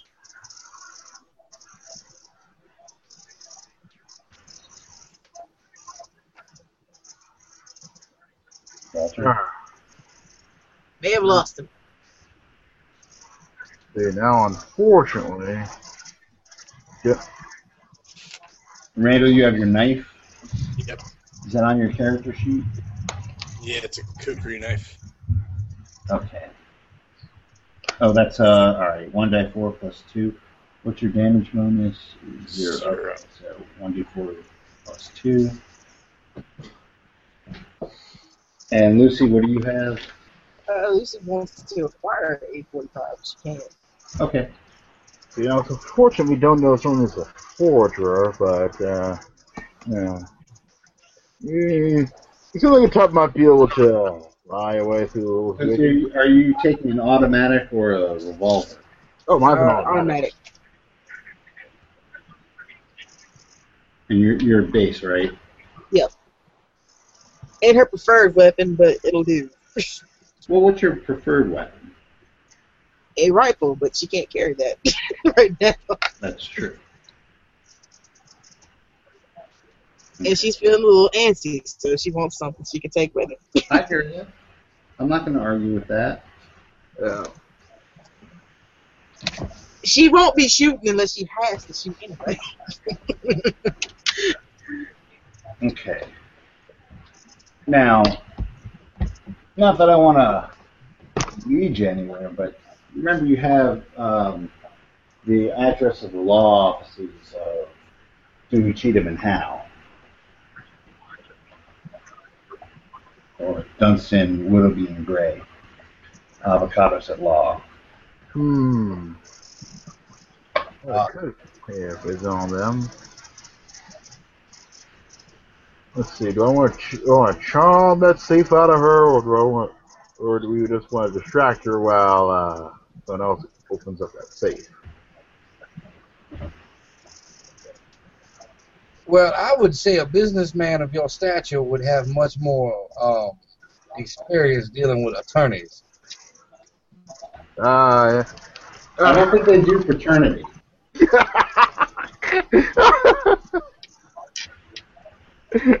All right, now we're looking up all those women who are definitely, definitely consummated with can prove a thing. Perfectly legal. Uh, uh, oh, perfectly legal. There's no proof of consummation of any of these supposed women. Given that one, DNA don't exist yet, and two, I definitely, well, I definitely, definitely, definitely was assuredly consummated. They have no proof of any children that may or may not result. Wait, what? Killed who? What? Yes. Now, Are you rambling this out loud? Is Walter. He's on his way. Okay. Yep. Yeah, that, yeah, it's the same thing that happens every time with this thing. Something always goes wrong. You know, that's, it happens. Yeah, Yeah, he said his internet had crapped out on him. yeah, it happened to me too. Yeah, I mean, what are you going to do? Yeah. Well, I'm, Shake Well, your fist angrily. It's 1920. Yeah. We're Uh, you know, there is no internet yet, so We're, we're lucky to have the internet. Ah, yes. extremely lucky. So lucky we transcend time and space. Uh, I'm thinking is either either I use Let's either I charm her my position my position and natural southern charm, or uh, we have our distinguished uh, locksmith over there, uh, the representative of the fine firm of Lloyd's of London. What about insurance money? People kind of want to enjoy insurance money. But you're not safe for a reason. James, what was uh, what was Walter going to get as a as a weapon?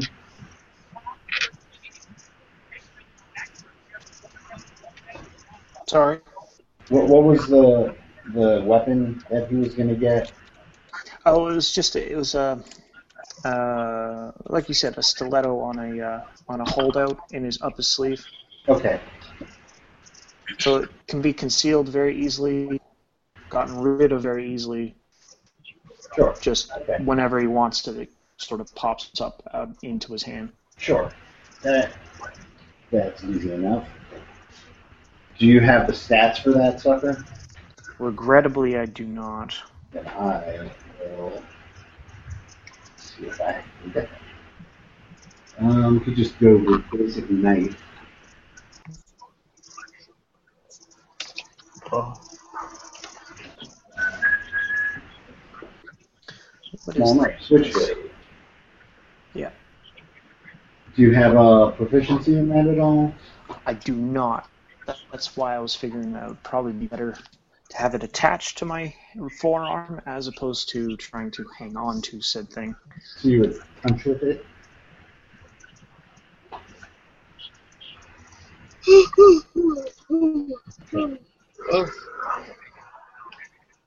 All right, so it's uh, just so you know, your base chance is 25, and the damage is 1d4 plus your uh, your damage bonus, if you have that.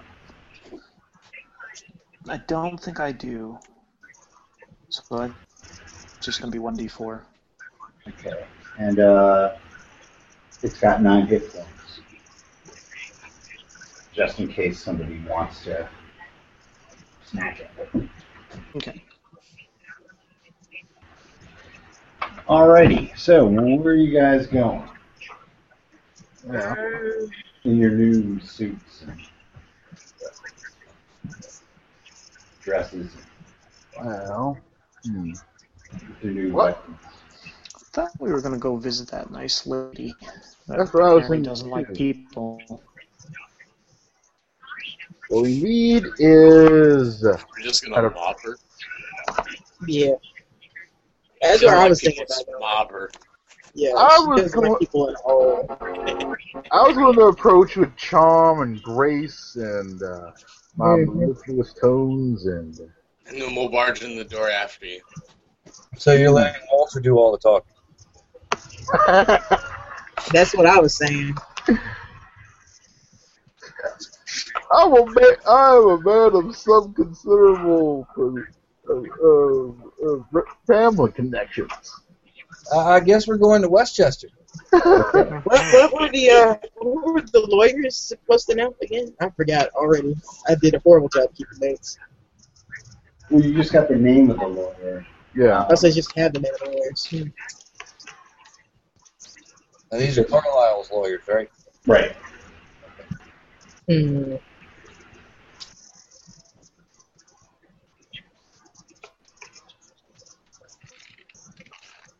I guess I could check out the lawyers. Nobody's actually called me yet, so yeah. You can untangle that. So are we going for the what's going on? Who's going with it? No, I'm gonna. I was gonna howdy man the Tom. My dear feel that I don't want to friend. be anywhere near John flirting with a woman. I don't, I don't want to be around that either. Carlyle. Miss Miss uh, Lucy, Miss Lucy, let me tell you something. when I, oh, when, when John Allen Randolph. Uh, I'm sorry, John. What? This is this is not here. Read your voicemail.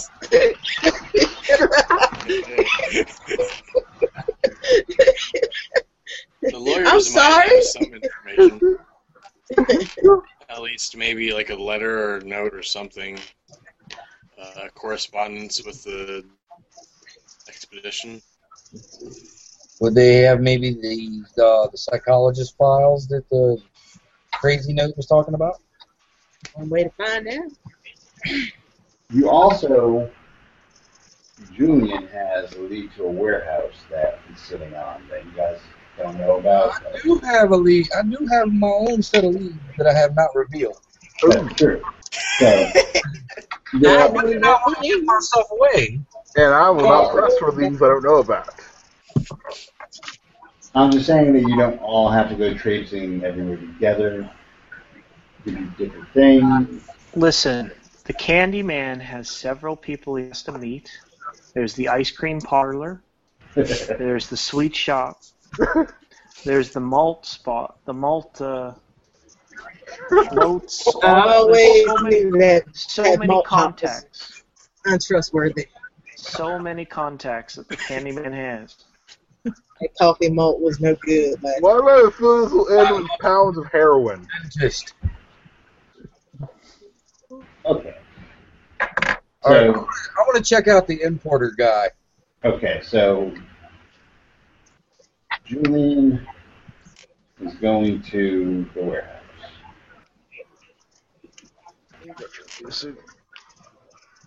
Walter and John are going to uh, Westchester. Indeed, we are.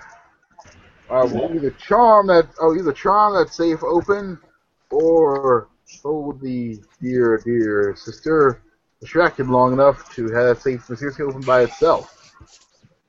And Lucy is going to the lawyer. I I was gonna come with her. Okay.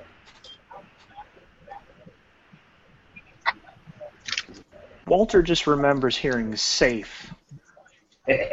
that's oh, false word though. okay. Eh, well, So- well, here's the gear though. You directly go into the safe as plan B. If plan A does not work, which involves charm, wit, Okay. and Let us start with Julie. How are you doing this, Julian? And you just uh, it's about ten o'clock in the morning. Right. It's a weekday. I'll uh, I'll hop a cab to about a block over, and then kind of approach on foot, see what's going on outside, Okay. and then uh, they're an importer, so they obviously have an office. So I might try to talk my way in, but I want to see what the layout is first. Sure. It's a big freaking warehouse. Oh, it's one of those. Ah, yeah. Well, it's got pallets of boxes. It's right on the waterfront, so it takes uh, inventory directly from from the ships. Okay. and it is very it's busy and no one really notices you as you go in Oh, nice. All right. Well, I'm gonna have a look around. ah. notice well why don't you give me the uh, the old roll All right. Which one you want? I would like you might as well just give me the spot hidden roll Okay.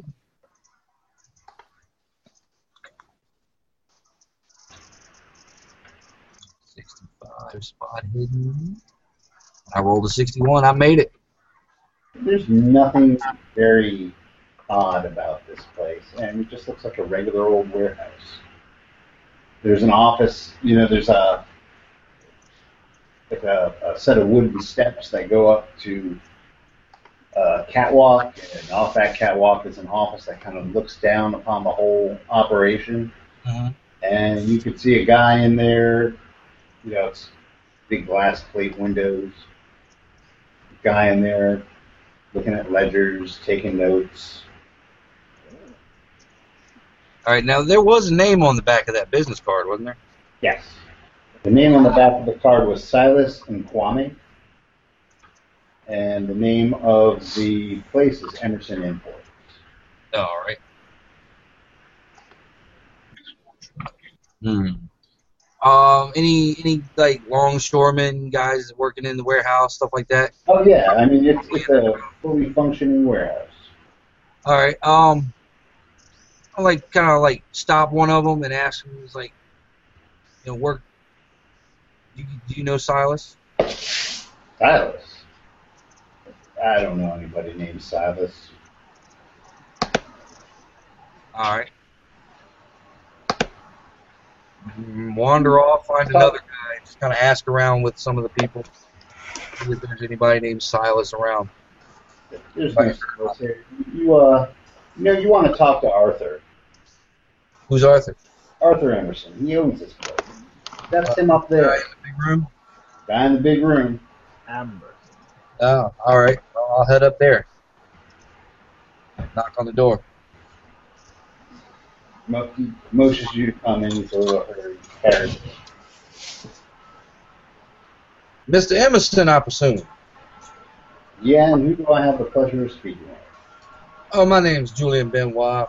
No, no one of any significance.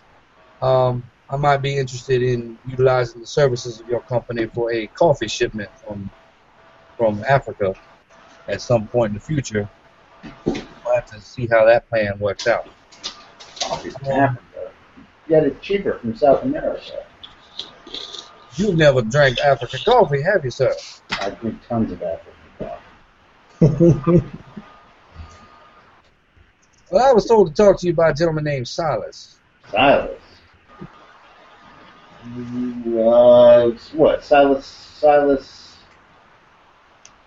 Um, what? The the guy who manages Juju House. Silas, your mama.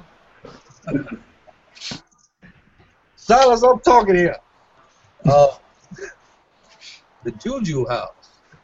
I Yeah. wasn't, wasn't exactly, you know, filled in on his line of work. We met over a hand of cards.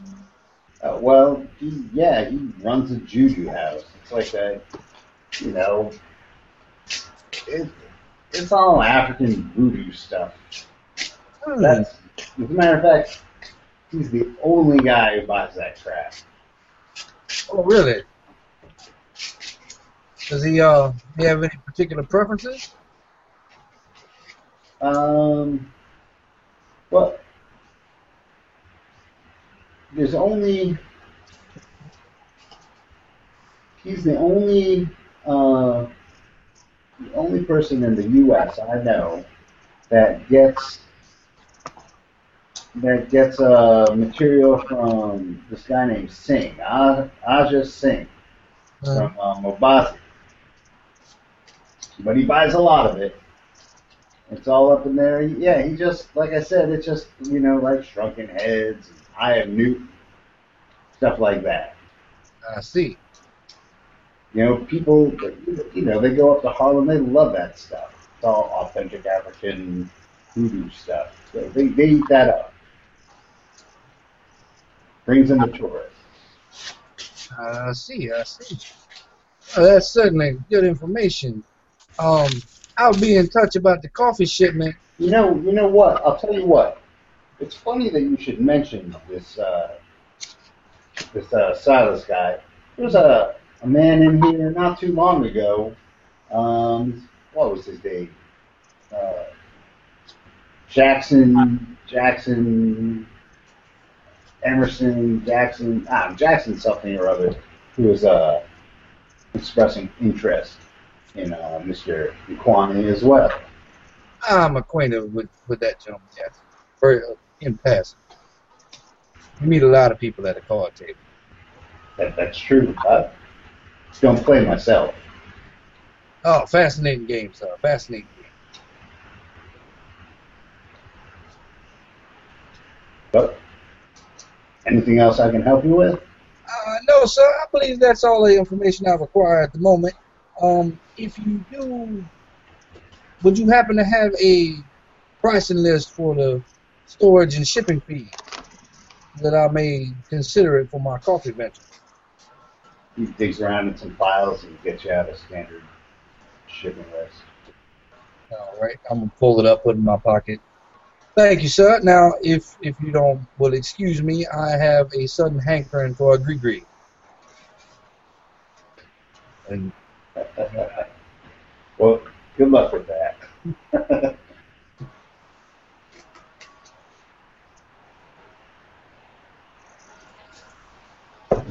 so uh, there you go. There's the Juju house.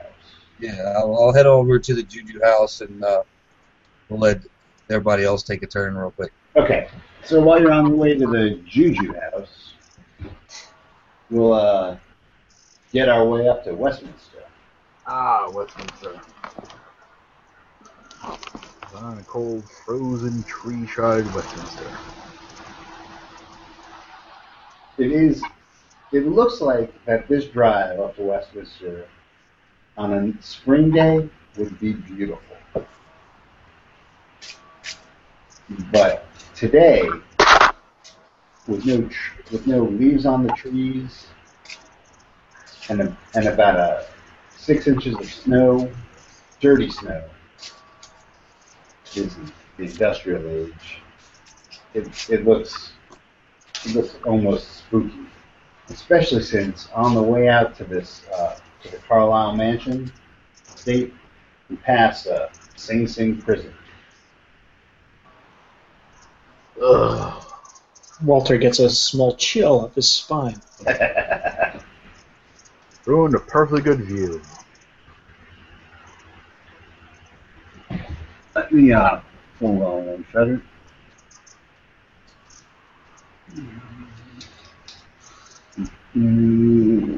Uh, Sorry.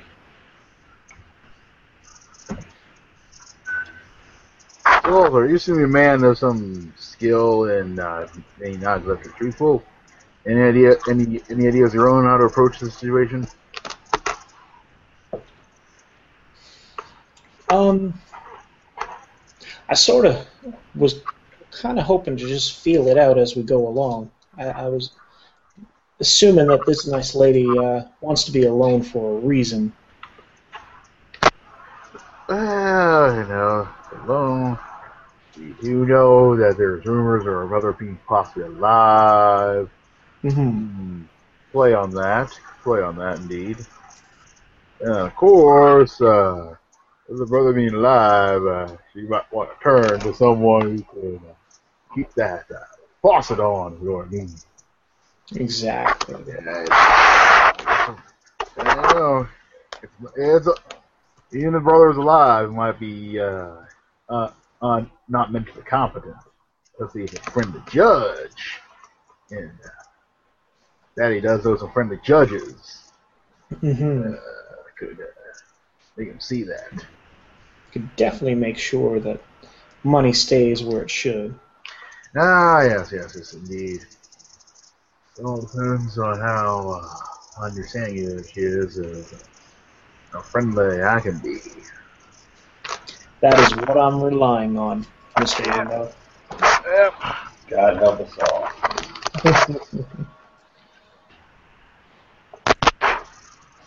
Randolph name is always looking for more cash add to the Randolph name.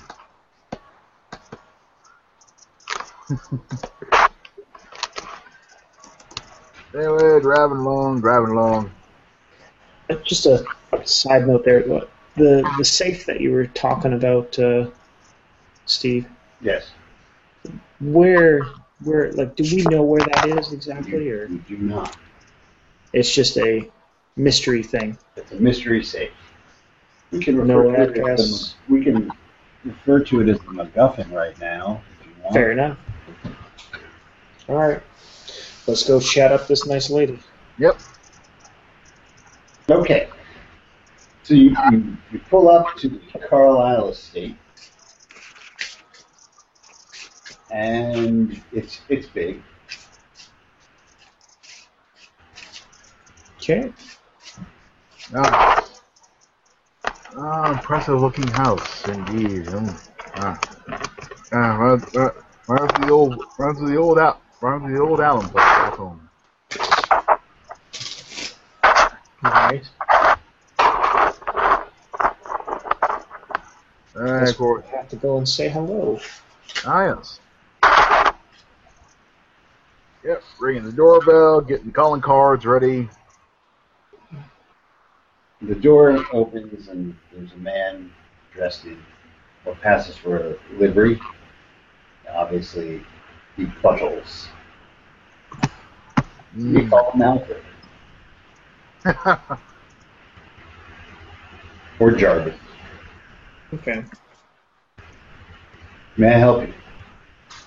Uh, good morning, my dear sir. Uh, my name is uh, John Allen Randolph. My card here. I just came to I just came to pay um, a, a visit to the canvases here and discuss some matters of interest. There. I'm sorry. As I said before, my name is uh, John Allen Randolph.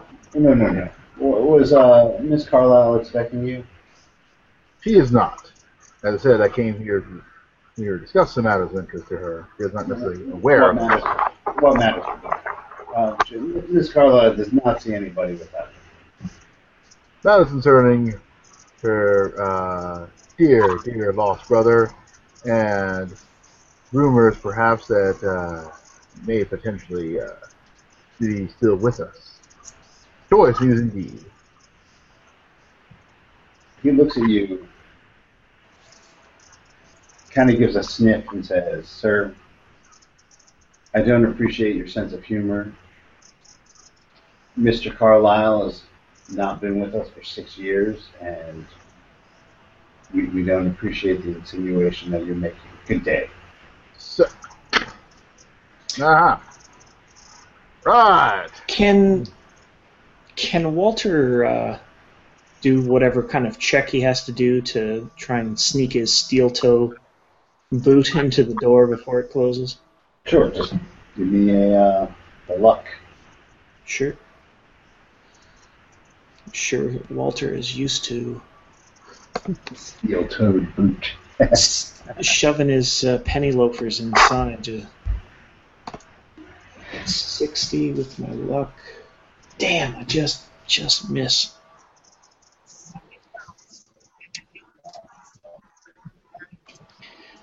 I guess the door slammed shut. Um, Walter just pipes up and said, "It would be a shame to find out that we were uh, trying to be the bearers of good news, only to find out that the brother has decided to uh, take his, his fortune elsewhere."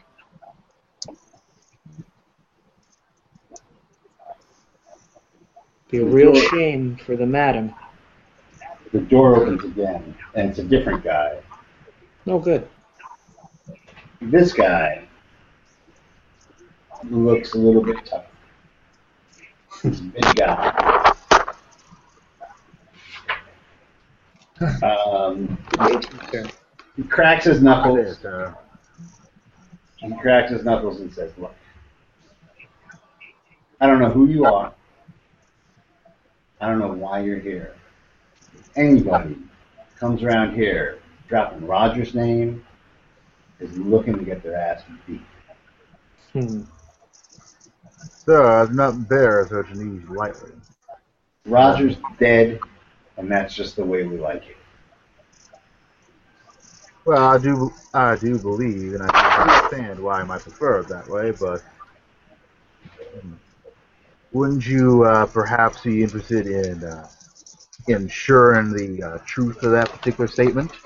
Making a persuade roll with a 14. Damn. People come around here all the time looking to get at Miss Carlyle money. Sir, I have my own money. Roger was pronounced dead by both the, by the Kenyan authorities and agreed by the New York authorities. So even if he were alive, he doesn't matter. You can't get to her that way. Well, there's alive, and then there's not alive. Let's say. That's usually how it works. As I said, you seem to be you seem to be, you seem to be a man of uh, some understanding and uh, of certain matters, and I understand these matters as well. One does my a family my soul does not reach the age it does without uh, understanding how to uh, prevent certain people from grabbing, grabbing back grabbing back a piece of the pie. But you know, we we have um, as I said, we our interests might overlap in this. We're enti- it is entirely of no business of mine whether or not uh, this Mr. Uh, this Roger Carlyle is alive or dead.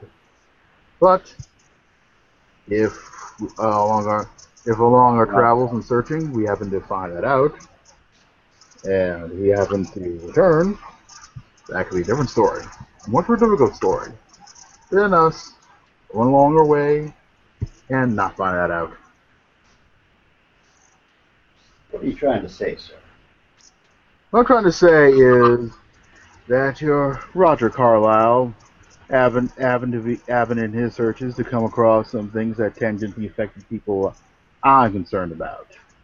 Now, it's now these people now my dear my my dear friend happen to have evidence to suggest that Roger might still be with us. I could now, and while tracking those who went after him, you might if we find Roger alive. Oh, that's great! We found Roger alive. He'll be so grateful. Or we could never find, or we could never look in that particular direction, and you could help us not look in that direction. So, wait, wait, wait. You're trying to shake her down to not prove that Roger's alive? I'm not saying this, this is not a shakedown. How crass. No. I'm asking for a mutually beneficial situation where, which, we have, uh, all, all I, all I But, want. oh, uh, I'm, I'm sorry, but I don't see how this is mutually beneficial. Well, I'm going to It sounds find. like you're what I'm- trying to get something from me, but you have nothing to offer yourself except for some vague rumor that Miss Carlyle's brother may be alive and you won't go and prove it if we do something for you. Well, we intend to. Well, you don't have to prove anything because he's dead. Dude, we have papers to prove it.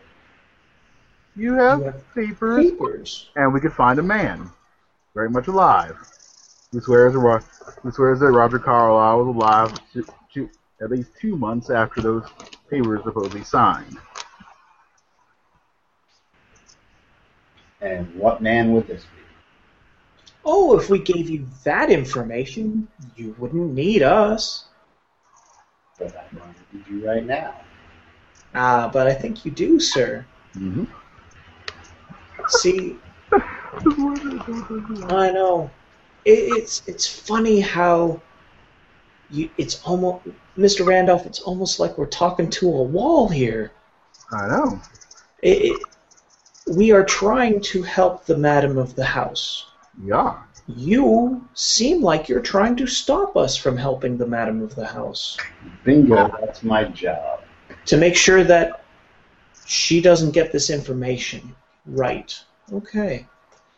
Well, Take it from my perspective, I have two people walk off the street telling me yes.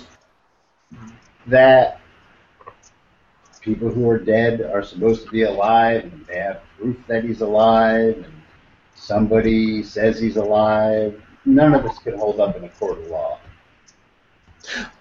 Absolutely, absolutely correct. Unless he shows up. Yep.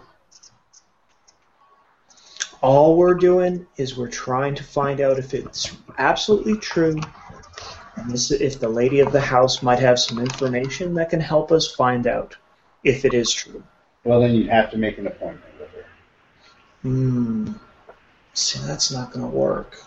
So we already have our tickets ready to go to Africa, and by the time her appointment is ready, we'll be already left. Give me a fast stop. Uh, I knew it was a good idea bringing you along. Let's see, how fast up is 75. Ah, goddamn credit. Zero three. Ooh. Let him in the goddamn door.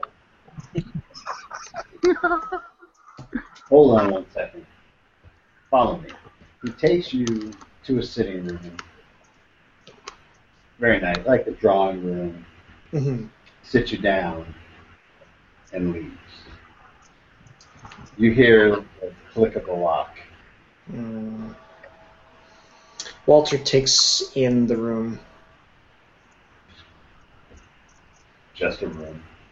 Well, I'm just curious. Is it like a trophy room? Is it, Oh, no, is no, it like a it's desk? definitely a, a it's Sitting room. a sitting room It's a sitting room. Okay. where you wait. Except there's no magazine, not even highlights. Okay. There's no magazines. There's no. There's some chairs, some tables, probably a coffee table. Yeah, there's like there's a uh, a sofa, Right. coffee table, and tables. Right. Nice. And it, it's very nice. It's Any tastefully li- done. Any uh, liquid refreshments? There is none.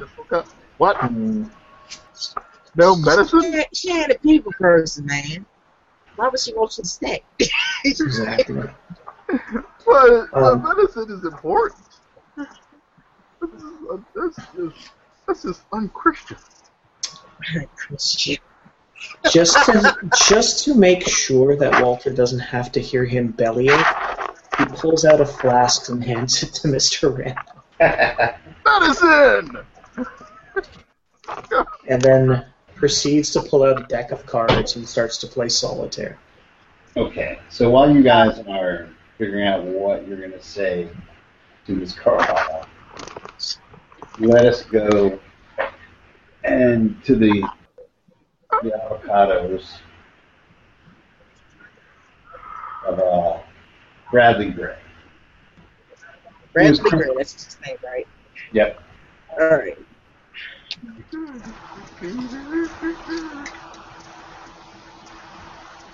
Should I introduce us, or do you want to do that? Are we calling, or should we just arrive at their offices? One of the worst blackmailers ever. I say just arrive at their offices. All right, let's do it.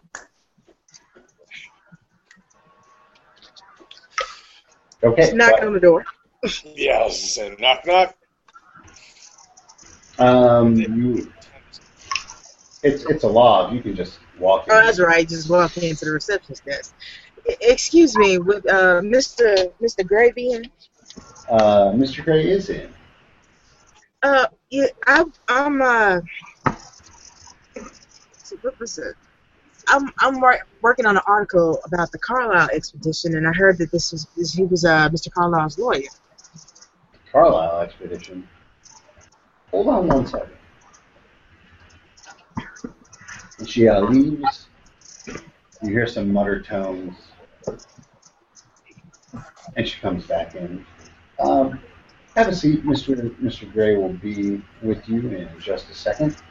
Thank you. All right. I would like both of you to give me a listen check.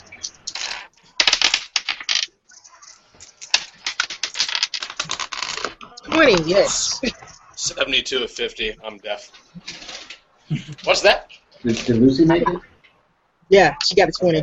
So, uh, you can actually hear one half of a phone conversation coming from uh, what you presume to be Bradley Gray's office. And this is what you hear. Yes, I know. Yes, Erica, I'm well aware of that. They what? I've got two people here to see me right now. I can be out there um, as in this will take I don't know like 20 minutes or so. They're writing an article. They, they name, name drop your brother, but I can be out there and, and take care of that. Okay, um, I'll call you as soon as I'm on my way.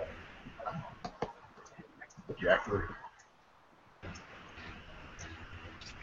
Door opens and, and Bradley Gray sitting there. He looks very mild mannered, very lawyerly. He's in a a nice suit. Nothing uh nothing out outrageous. Charcoal gray with a nice tie. He's not that big of a man.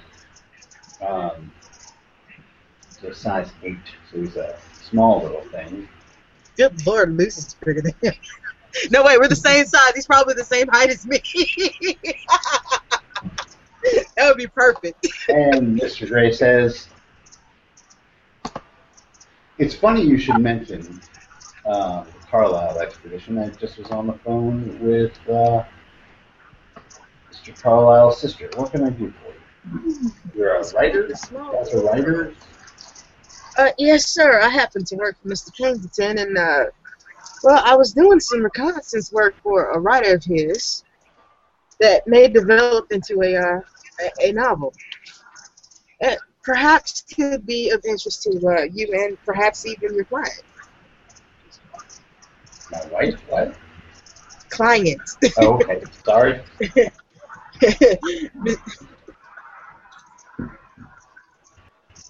If she were my wife, I wouldn't be doing this. That's for damn sure. She's loaded. Loaded, you say? Um, what? Why would this be of any interest to us? Well, it's not particularly this of interest to you. It may be of interest to the public, which may bring in a lot of money that may be of interest to you. Royalties and whatnot. What royalties for what? A book, sir. About about Roger? Carlyle expedition. Yes, sir. Roger. He, I did not like that man. I'm, t- I'm. He probably got what he deserved. Oh, So what, what is this going to be? Some novelization of the adventures of the Carlyle expedition and its tragic outcome? possibly. Of course, you could spice up some things that you, you know, may find interesting. As Uh, you tell me. I don't know much about Mr. Carlyle. Roger Carlyle. He was a bad seed. That's all there is to it. He's been kicked out. He had been kicked out of every college on the East Coast and was starting to go through the West Coast. He nearly ran Carlyle Industries into the ground. It was a great day for them when he, when he disappeared in Kenya. Erica, she has a head on her shoulder. She knows how to run a business.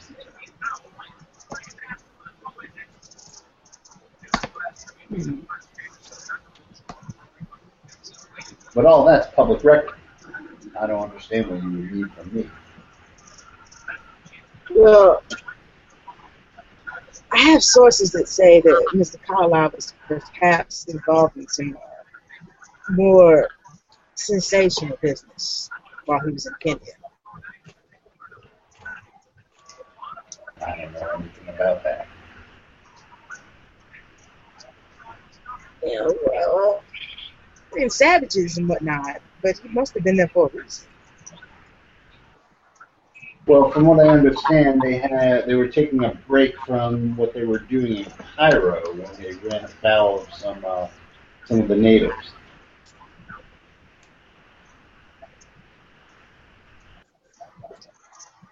Out of character, feel free to jump in. I'm trying to organize my thoughts. Oh, okay. Sorry. You're just leaving me. you know. Dead man.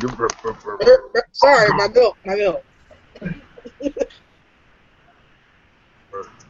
Um, Mercenary. trying to figure out what to really ask them too. Um, I Really should have gone the Rockefeller.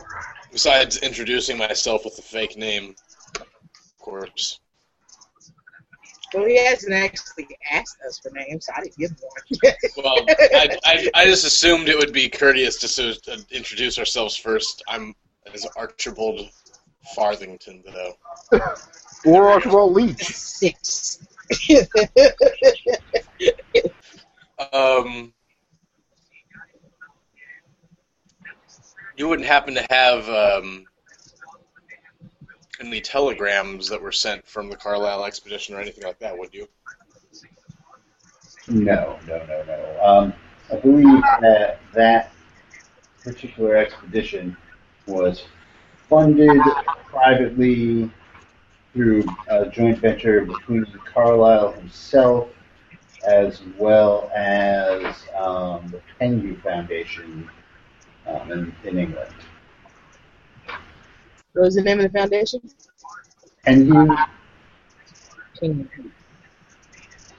So it wasn't funded by the family itself. well, it was, but um, that that was Roger's business, not mine. Unfortunately, like I said, when Roger was in charge of things, um, he nearly ran the business into the ground. If he had consulted with me, I wouldn't have even given given permission for him to go on this expedition.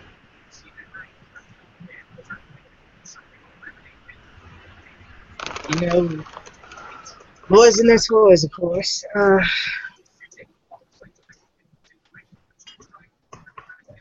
you leave any any paperwork behind from the expedition? I wouldn't know anything about it. Like I said, I have nothing to do with that expedition. My my job is I am Eric Carlyle's attorney, and my job is to represent her interests.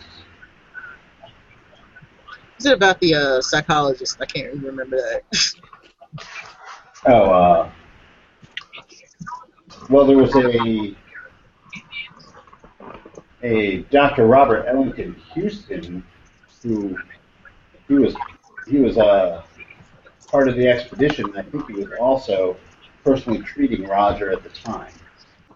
Um, they say he went along to continue his his uh, treatments of Roger. Part Treating him for what? Well, he, he was a psychiatrist, a psychologist. So, what do you think? Mhm. Of course, man would probably have to be a little cracked to go out there. Well, you know, like I said, Roger Roger had his problems. Um, he, was uh, he had the reputation of being a, uh, a party animal. May have gotten a few girls in trouble. Hmm. That always Wouldn't happen to know what kind of crowd he ran in, would you? Like any anyone specific? Anyone that stood out? Um, no, he was very capricious. Um, most of the people that were his closest associates went on the expedition with him.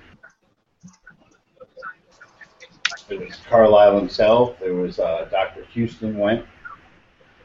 Um, there was Sir, Sir Pengu from the Pengu Foundation, and then uh, an ex ex girlfriend of his, uh, Hypatia Masters. She's another winner, by the way. Birds of a feather, as they say.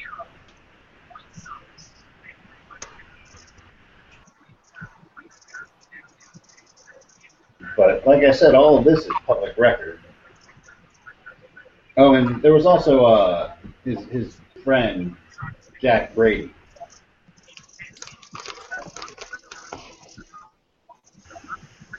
Jack Brady.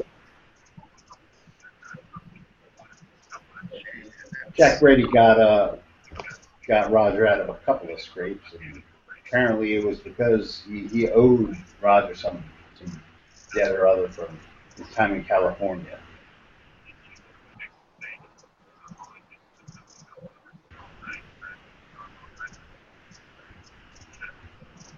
I see. See.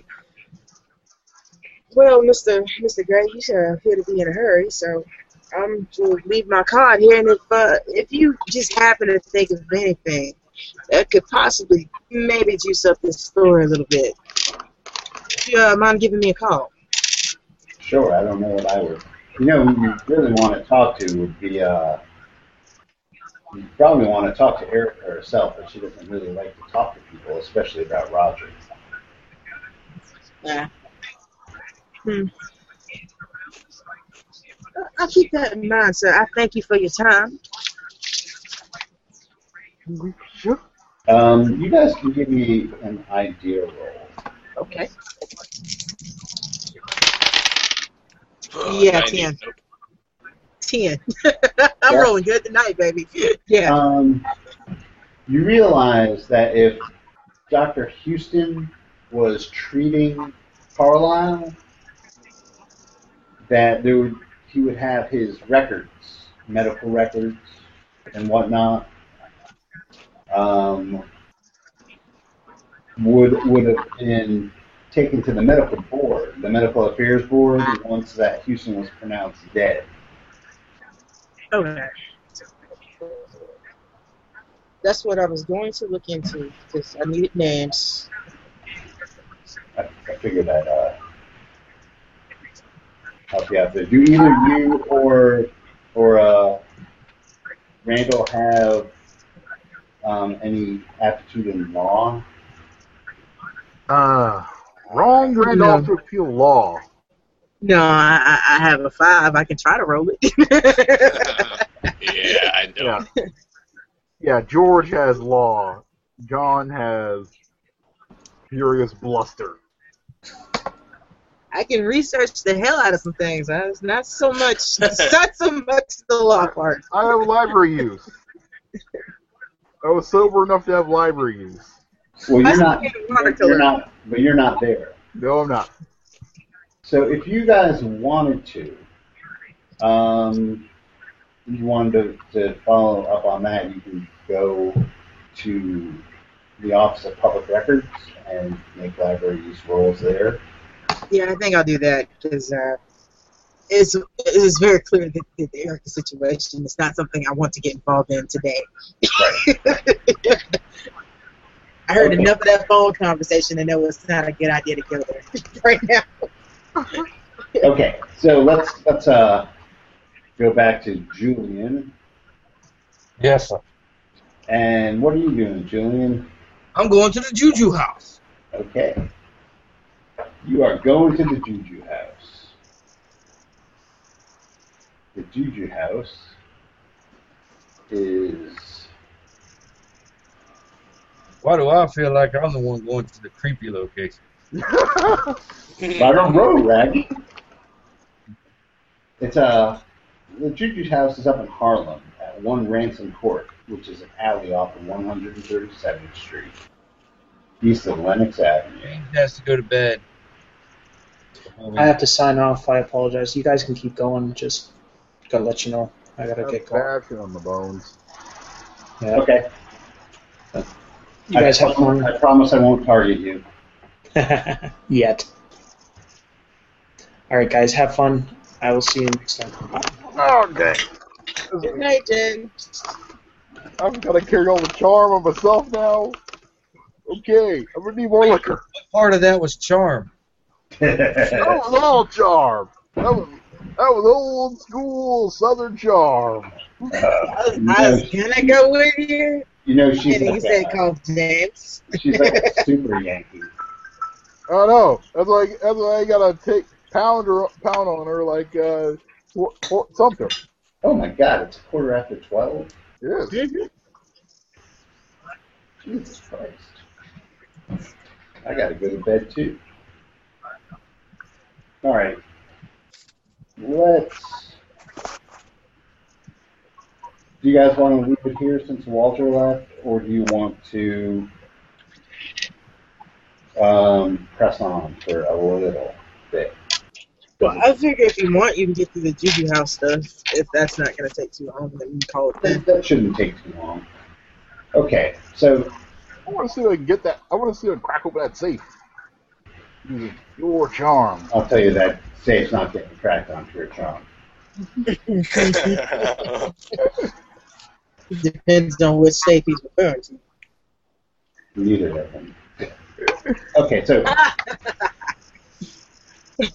so the Juju House itself is a uh, it's just a little thing.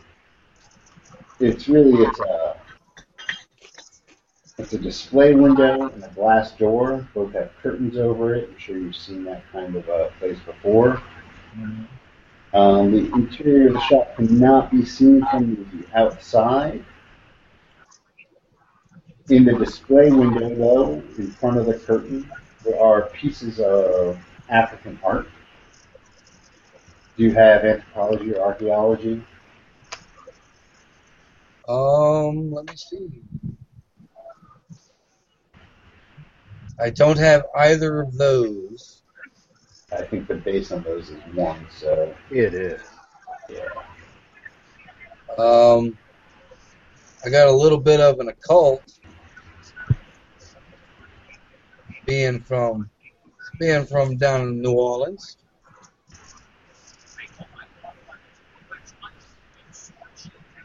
You can roll it. All right. Let's... No, not even close.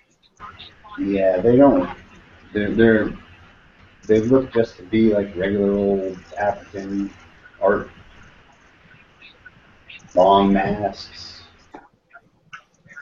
That sort of thing. Yeah. Is the door? Stylized gazelles. Oh yeah, they're open. Oh, yeah. We're gonna go on in. Okay, well, it's a very small shop. It's uh, 15 by 20 feet, and there's an old elderly man there. What behind the counter? yep, Well, hello there. I am not even going to try to do an African accent. Okay. So, may I help you? I'm in the market for something, uh, something in the way of a good luck charm. I got a big poker game coming up. We have plenty of good luck charms. Do you Well, uh, point me in that direction. as as he's uh ambling around behind there, you get a good look at the place, and the place is dirty, dusty, and the goods are kind of piled pell mell.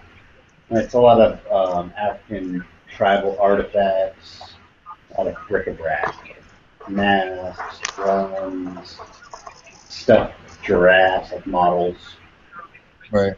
carved wildebeest.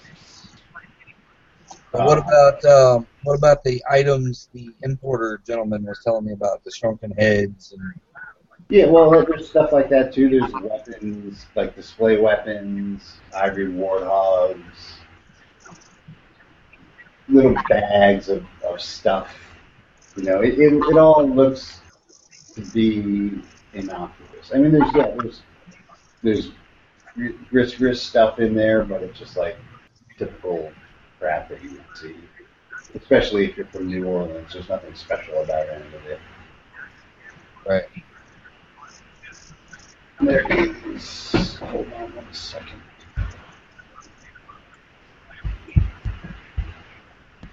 There's my big.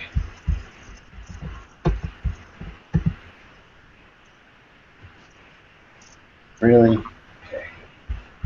There are. There's one other person in the shop. No, well, there might be. Yeah, there's one other person in the shop. It's like a middle-aged uh, black woman, and she's just kind of looking around at stuff, scratching her Customer chin. or is she like an employee? No, she's a customer. The- The only person who looks like he works there is is uh, the guy behind the counter. All right.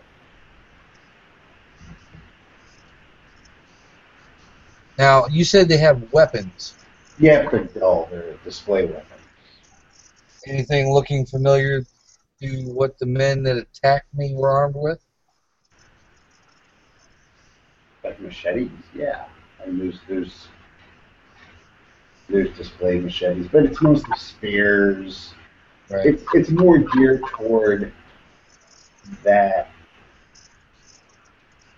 picturesque kind of Africa, Mhm. not the actual real Africa. So it, it's like a lot of uh, a lot of what white people think that Africa's like. Right. Right. So he's he's showing me the touristy bric-a-brac. That's, that's exactly it. You know, sir, I was uh, more interested in something along the lines of the perhaps the private reserve, the the real old ways. He says, "Oh, well, what did you have in mind? Do what? What did you have in mind?" Oh, I was still looking for a a good luck charm, but I was looking for one that would actually work. He reaches under the counter and puts down a bag. It looks like a uh, a cloth bag. Mhm. And it's it's sewn shut. Uh, it, it's filled with something. Right. And uh, how much would you require for this? That that would be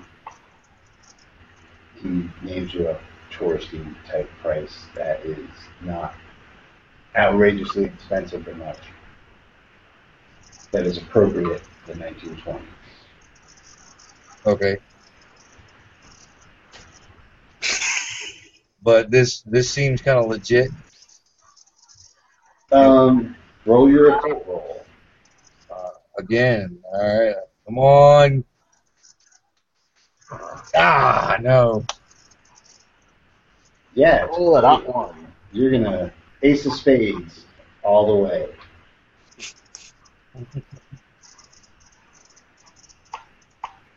All right. Um,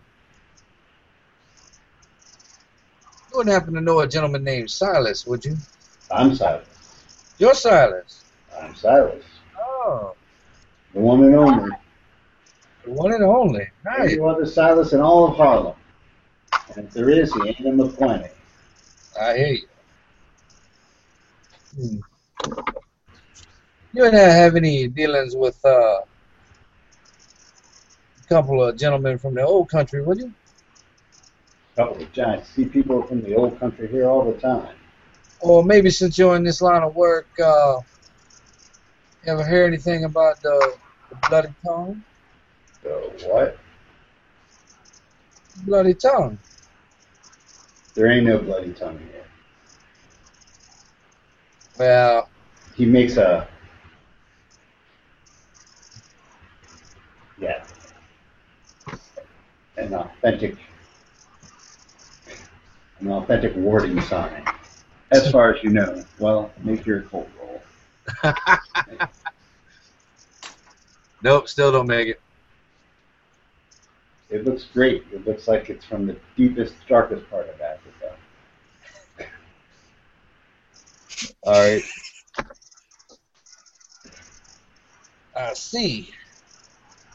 Well, I mean, there there have been a string of murders. People uh, people believe this bloody tongue are involved. So either either we are talking about some things that shouldn't be talked about, or there are some pretenders running around this town. He says people are fools. What's that? He says people are fools. And they, they sh- shouldn't ought to be fucking with stuff that they know nothing about.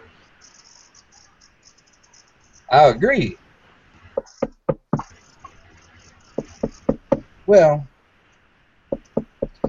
I What see did, that what did you say your name was, sir? George Benson. I have all your records. Say what? I have all your records. Oh, that's Robbie. No. That's, yeah, I have all your records. Excellent.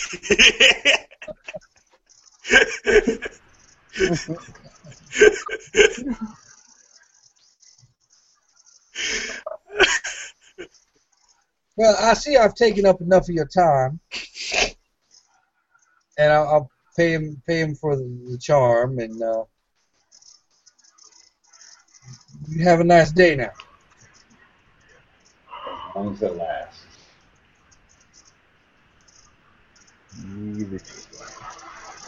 So I think the odds just went went up on uh, Julian.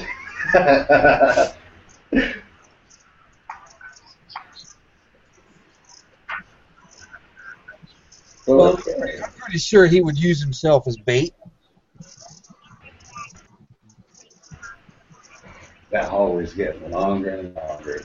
Can I uh Napping. can I make a psychology roll to see if uh if I'm aware that he's been he's not off forthright? Yeah, yeah, yeah. All right. That's a 27. And I got a psychology of 45. So, yep, I'll make that. Yeah, he's uh you can tell when you mention the bloody tongue that his his whole countenance grew darker Right? and he he, he was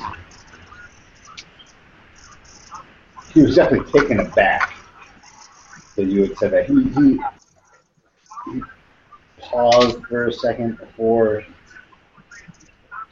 before he uh told you to basically go fuck yourself. Right. But if but I know that the bloody tongue is involved in these murders. Yes. All right, so I'll know to watch my back.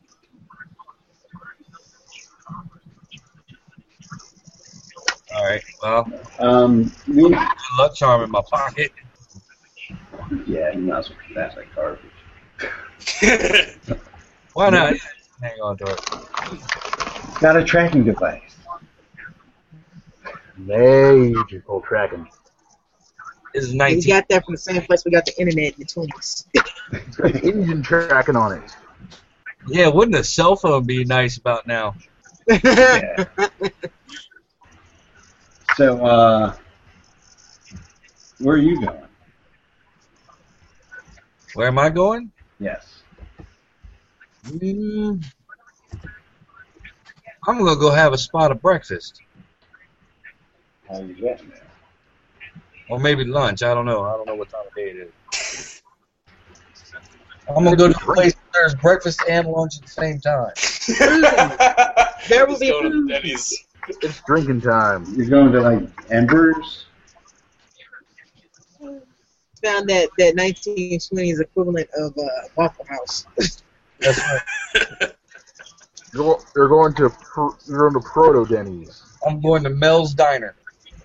Kiss my grits.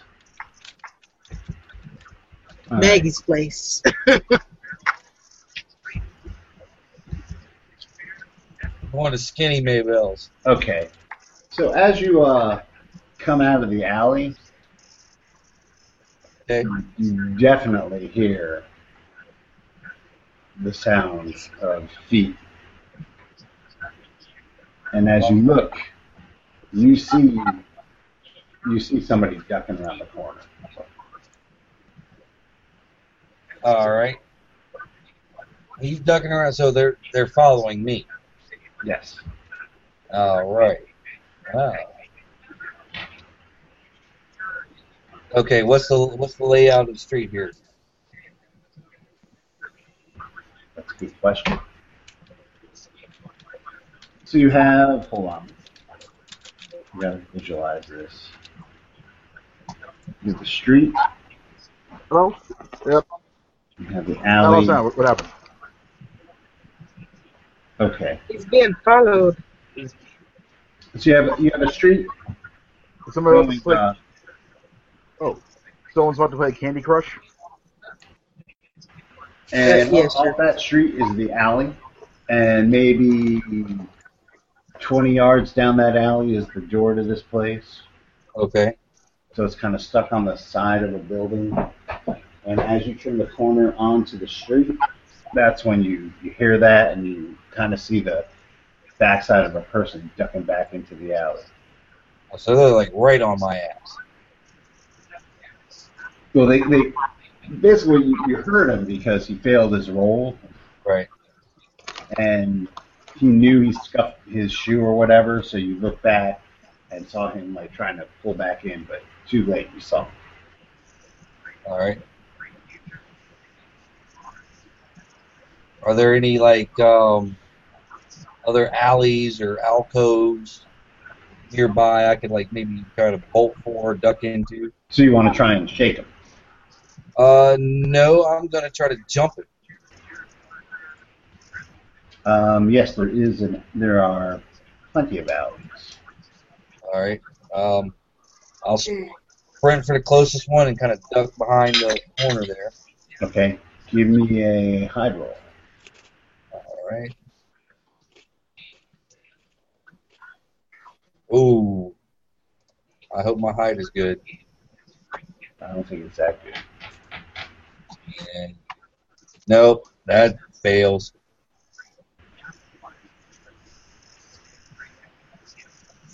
Horribly. Okay, so you are unsuccessfully crouching behind a couple of trash cans, and Right. you're waiting. You don't see anything.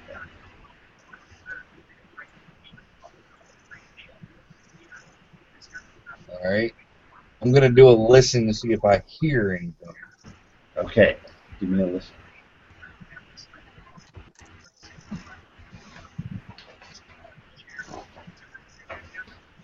Listen. 16. You hear nothing. All right.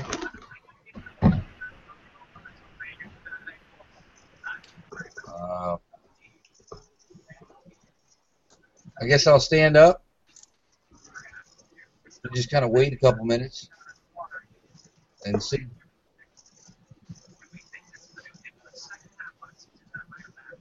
Okay, you, you, you don't hear anything. You can give me a spot hidden roll. Sure.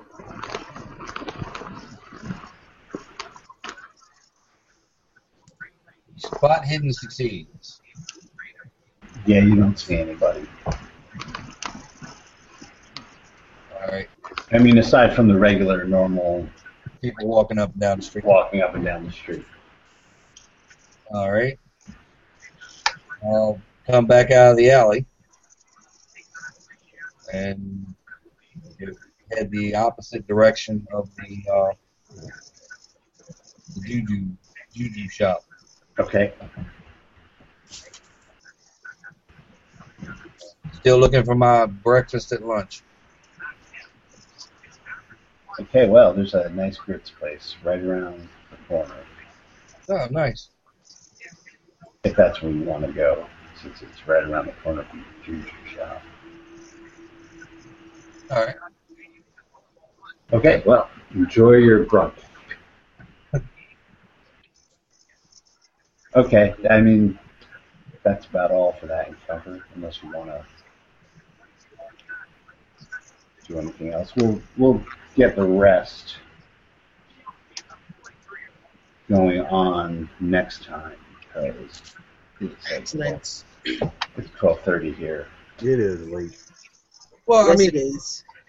just to set up for next time, I want to be sitting in a spot where I'm looking out the windows and stuff like that. Sure. So it's probably better to have Walter around because he seems to be slightly So much better at this than you. He is.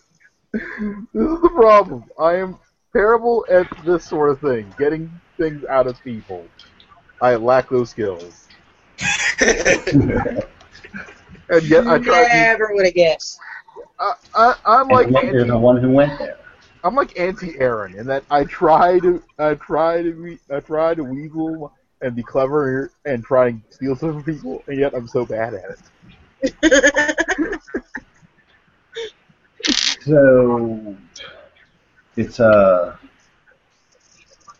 Yeah, we're gonna call it tonight. Sorry, Yep. I'm spacing out.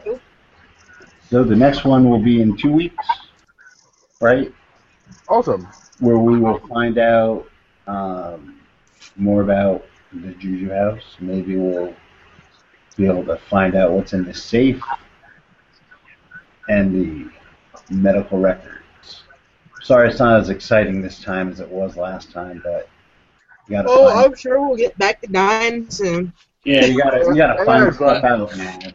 It is called Cthulhu. Yeah. But yeah, guys, let me know if I do t- if I do take over too much, because sometimes my personality does that. No, it's fine. Yeah. Okay, yeah. As, as as long as I'm not railroading this thing. No, no, that's why I went elsewhere. All right. Well, you want to take us out, Steve? I thought I just did.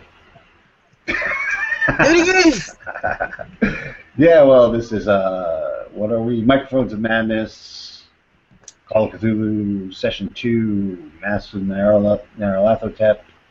Signing off. We'll see you, I think, next week for for Mutants and Masterminds, huh? I believe so. Oh yeah. Awesome. All right. Well, good night, both of you. Oh yeah. Oh, we should probably do the thing where we roll, we, we roll. Are you gonna roll our checks again, or For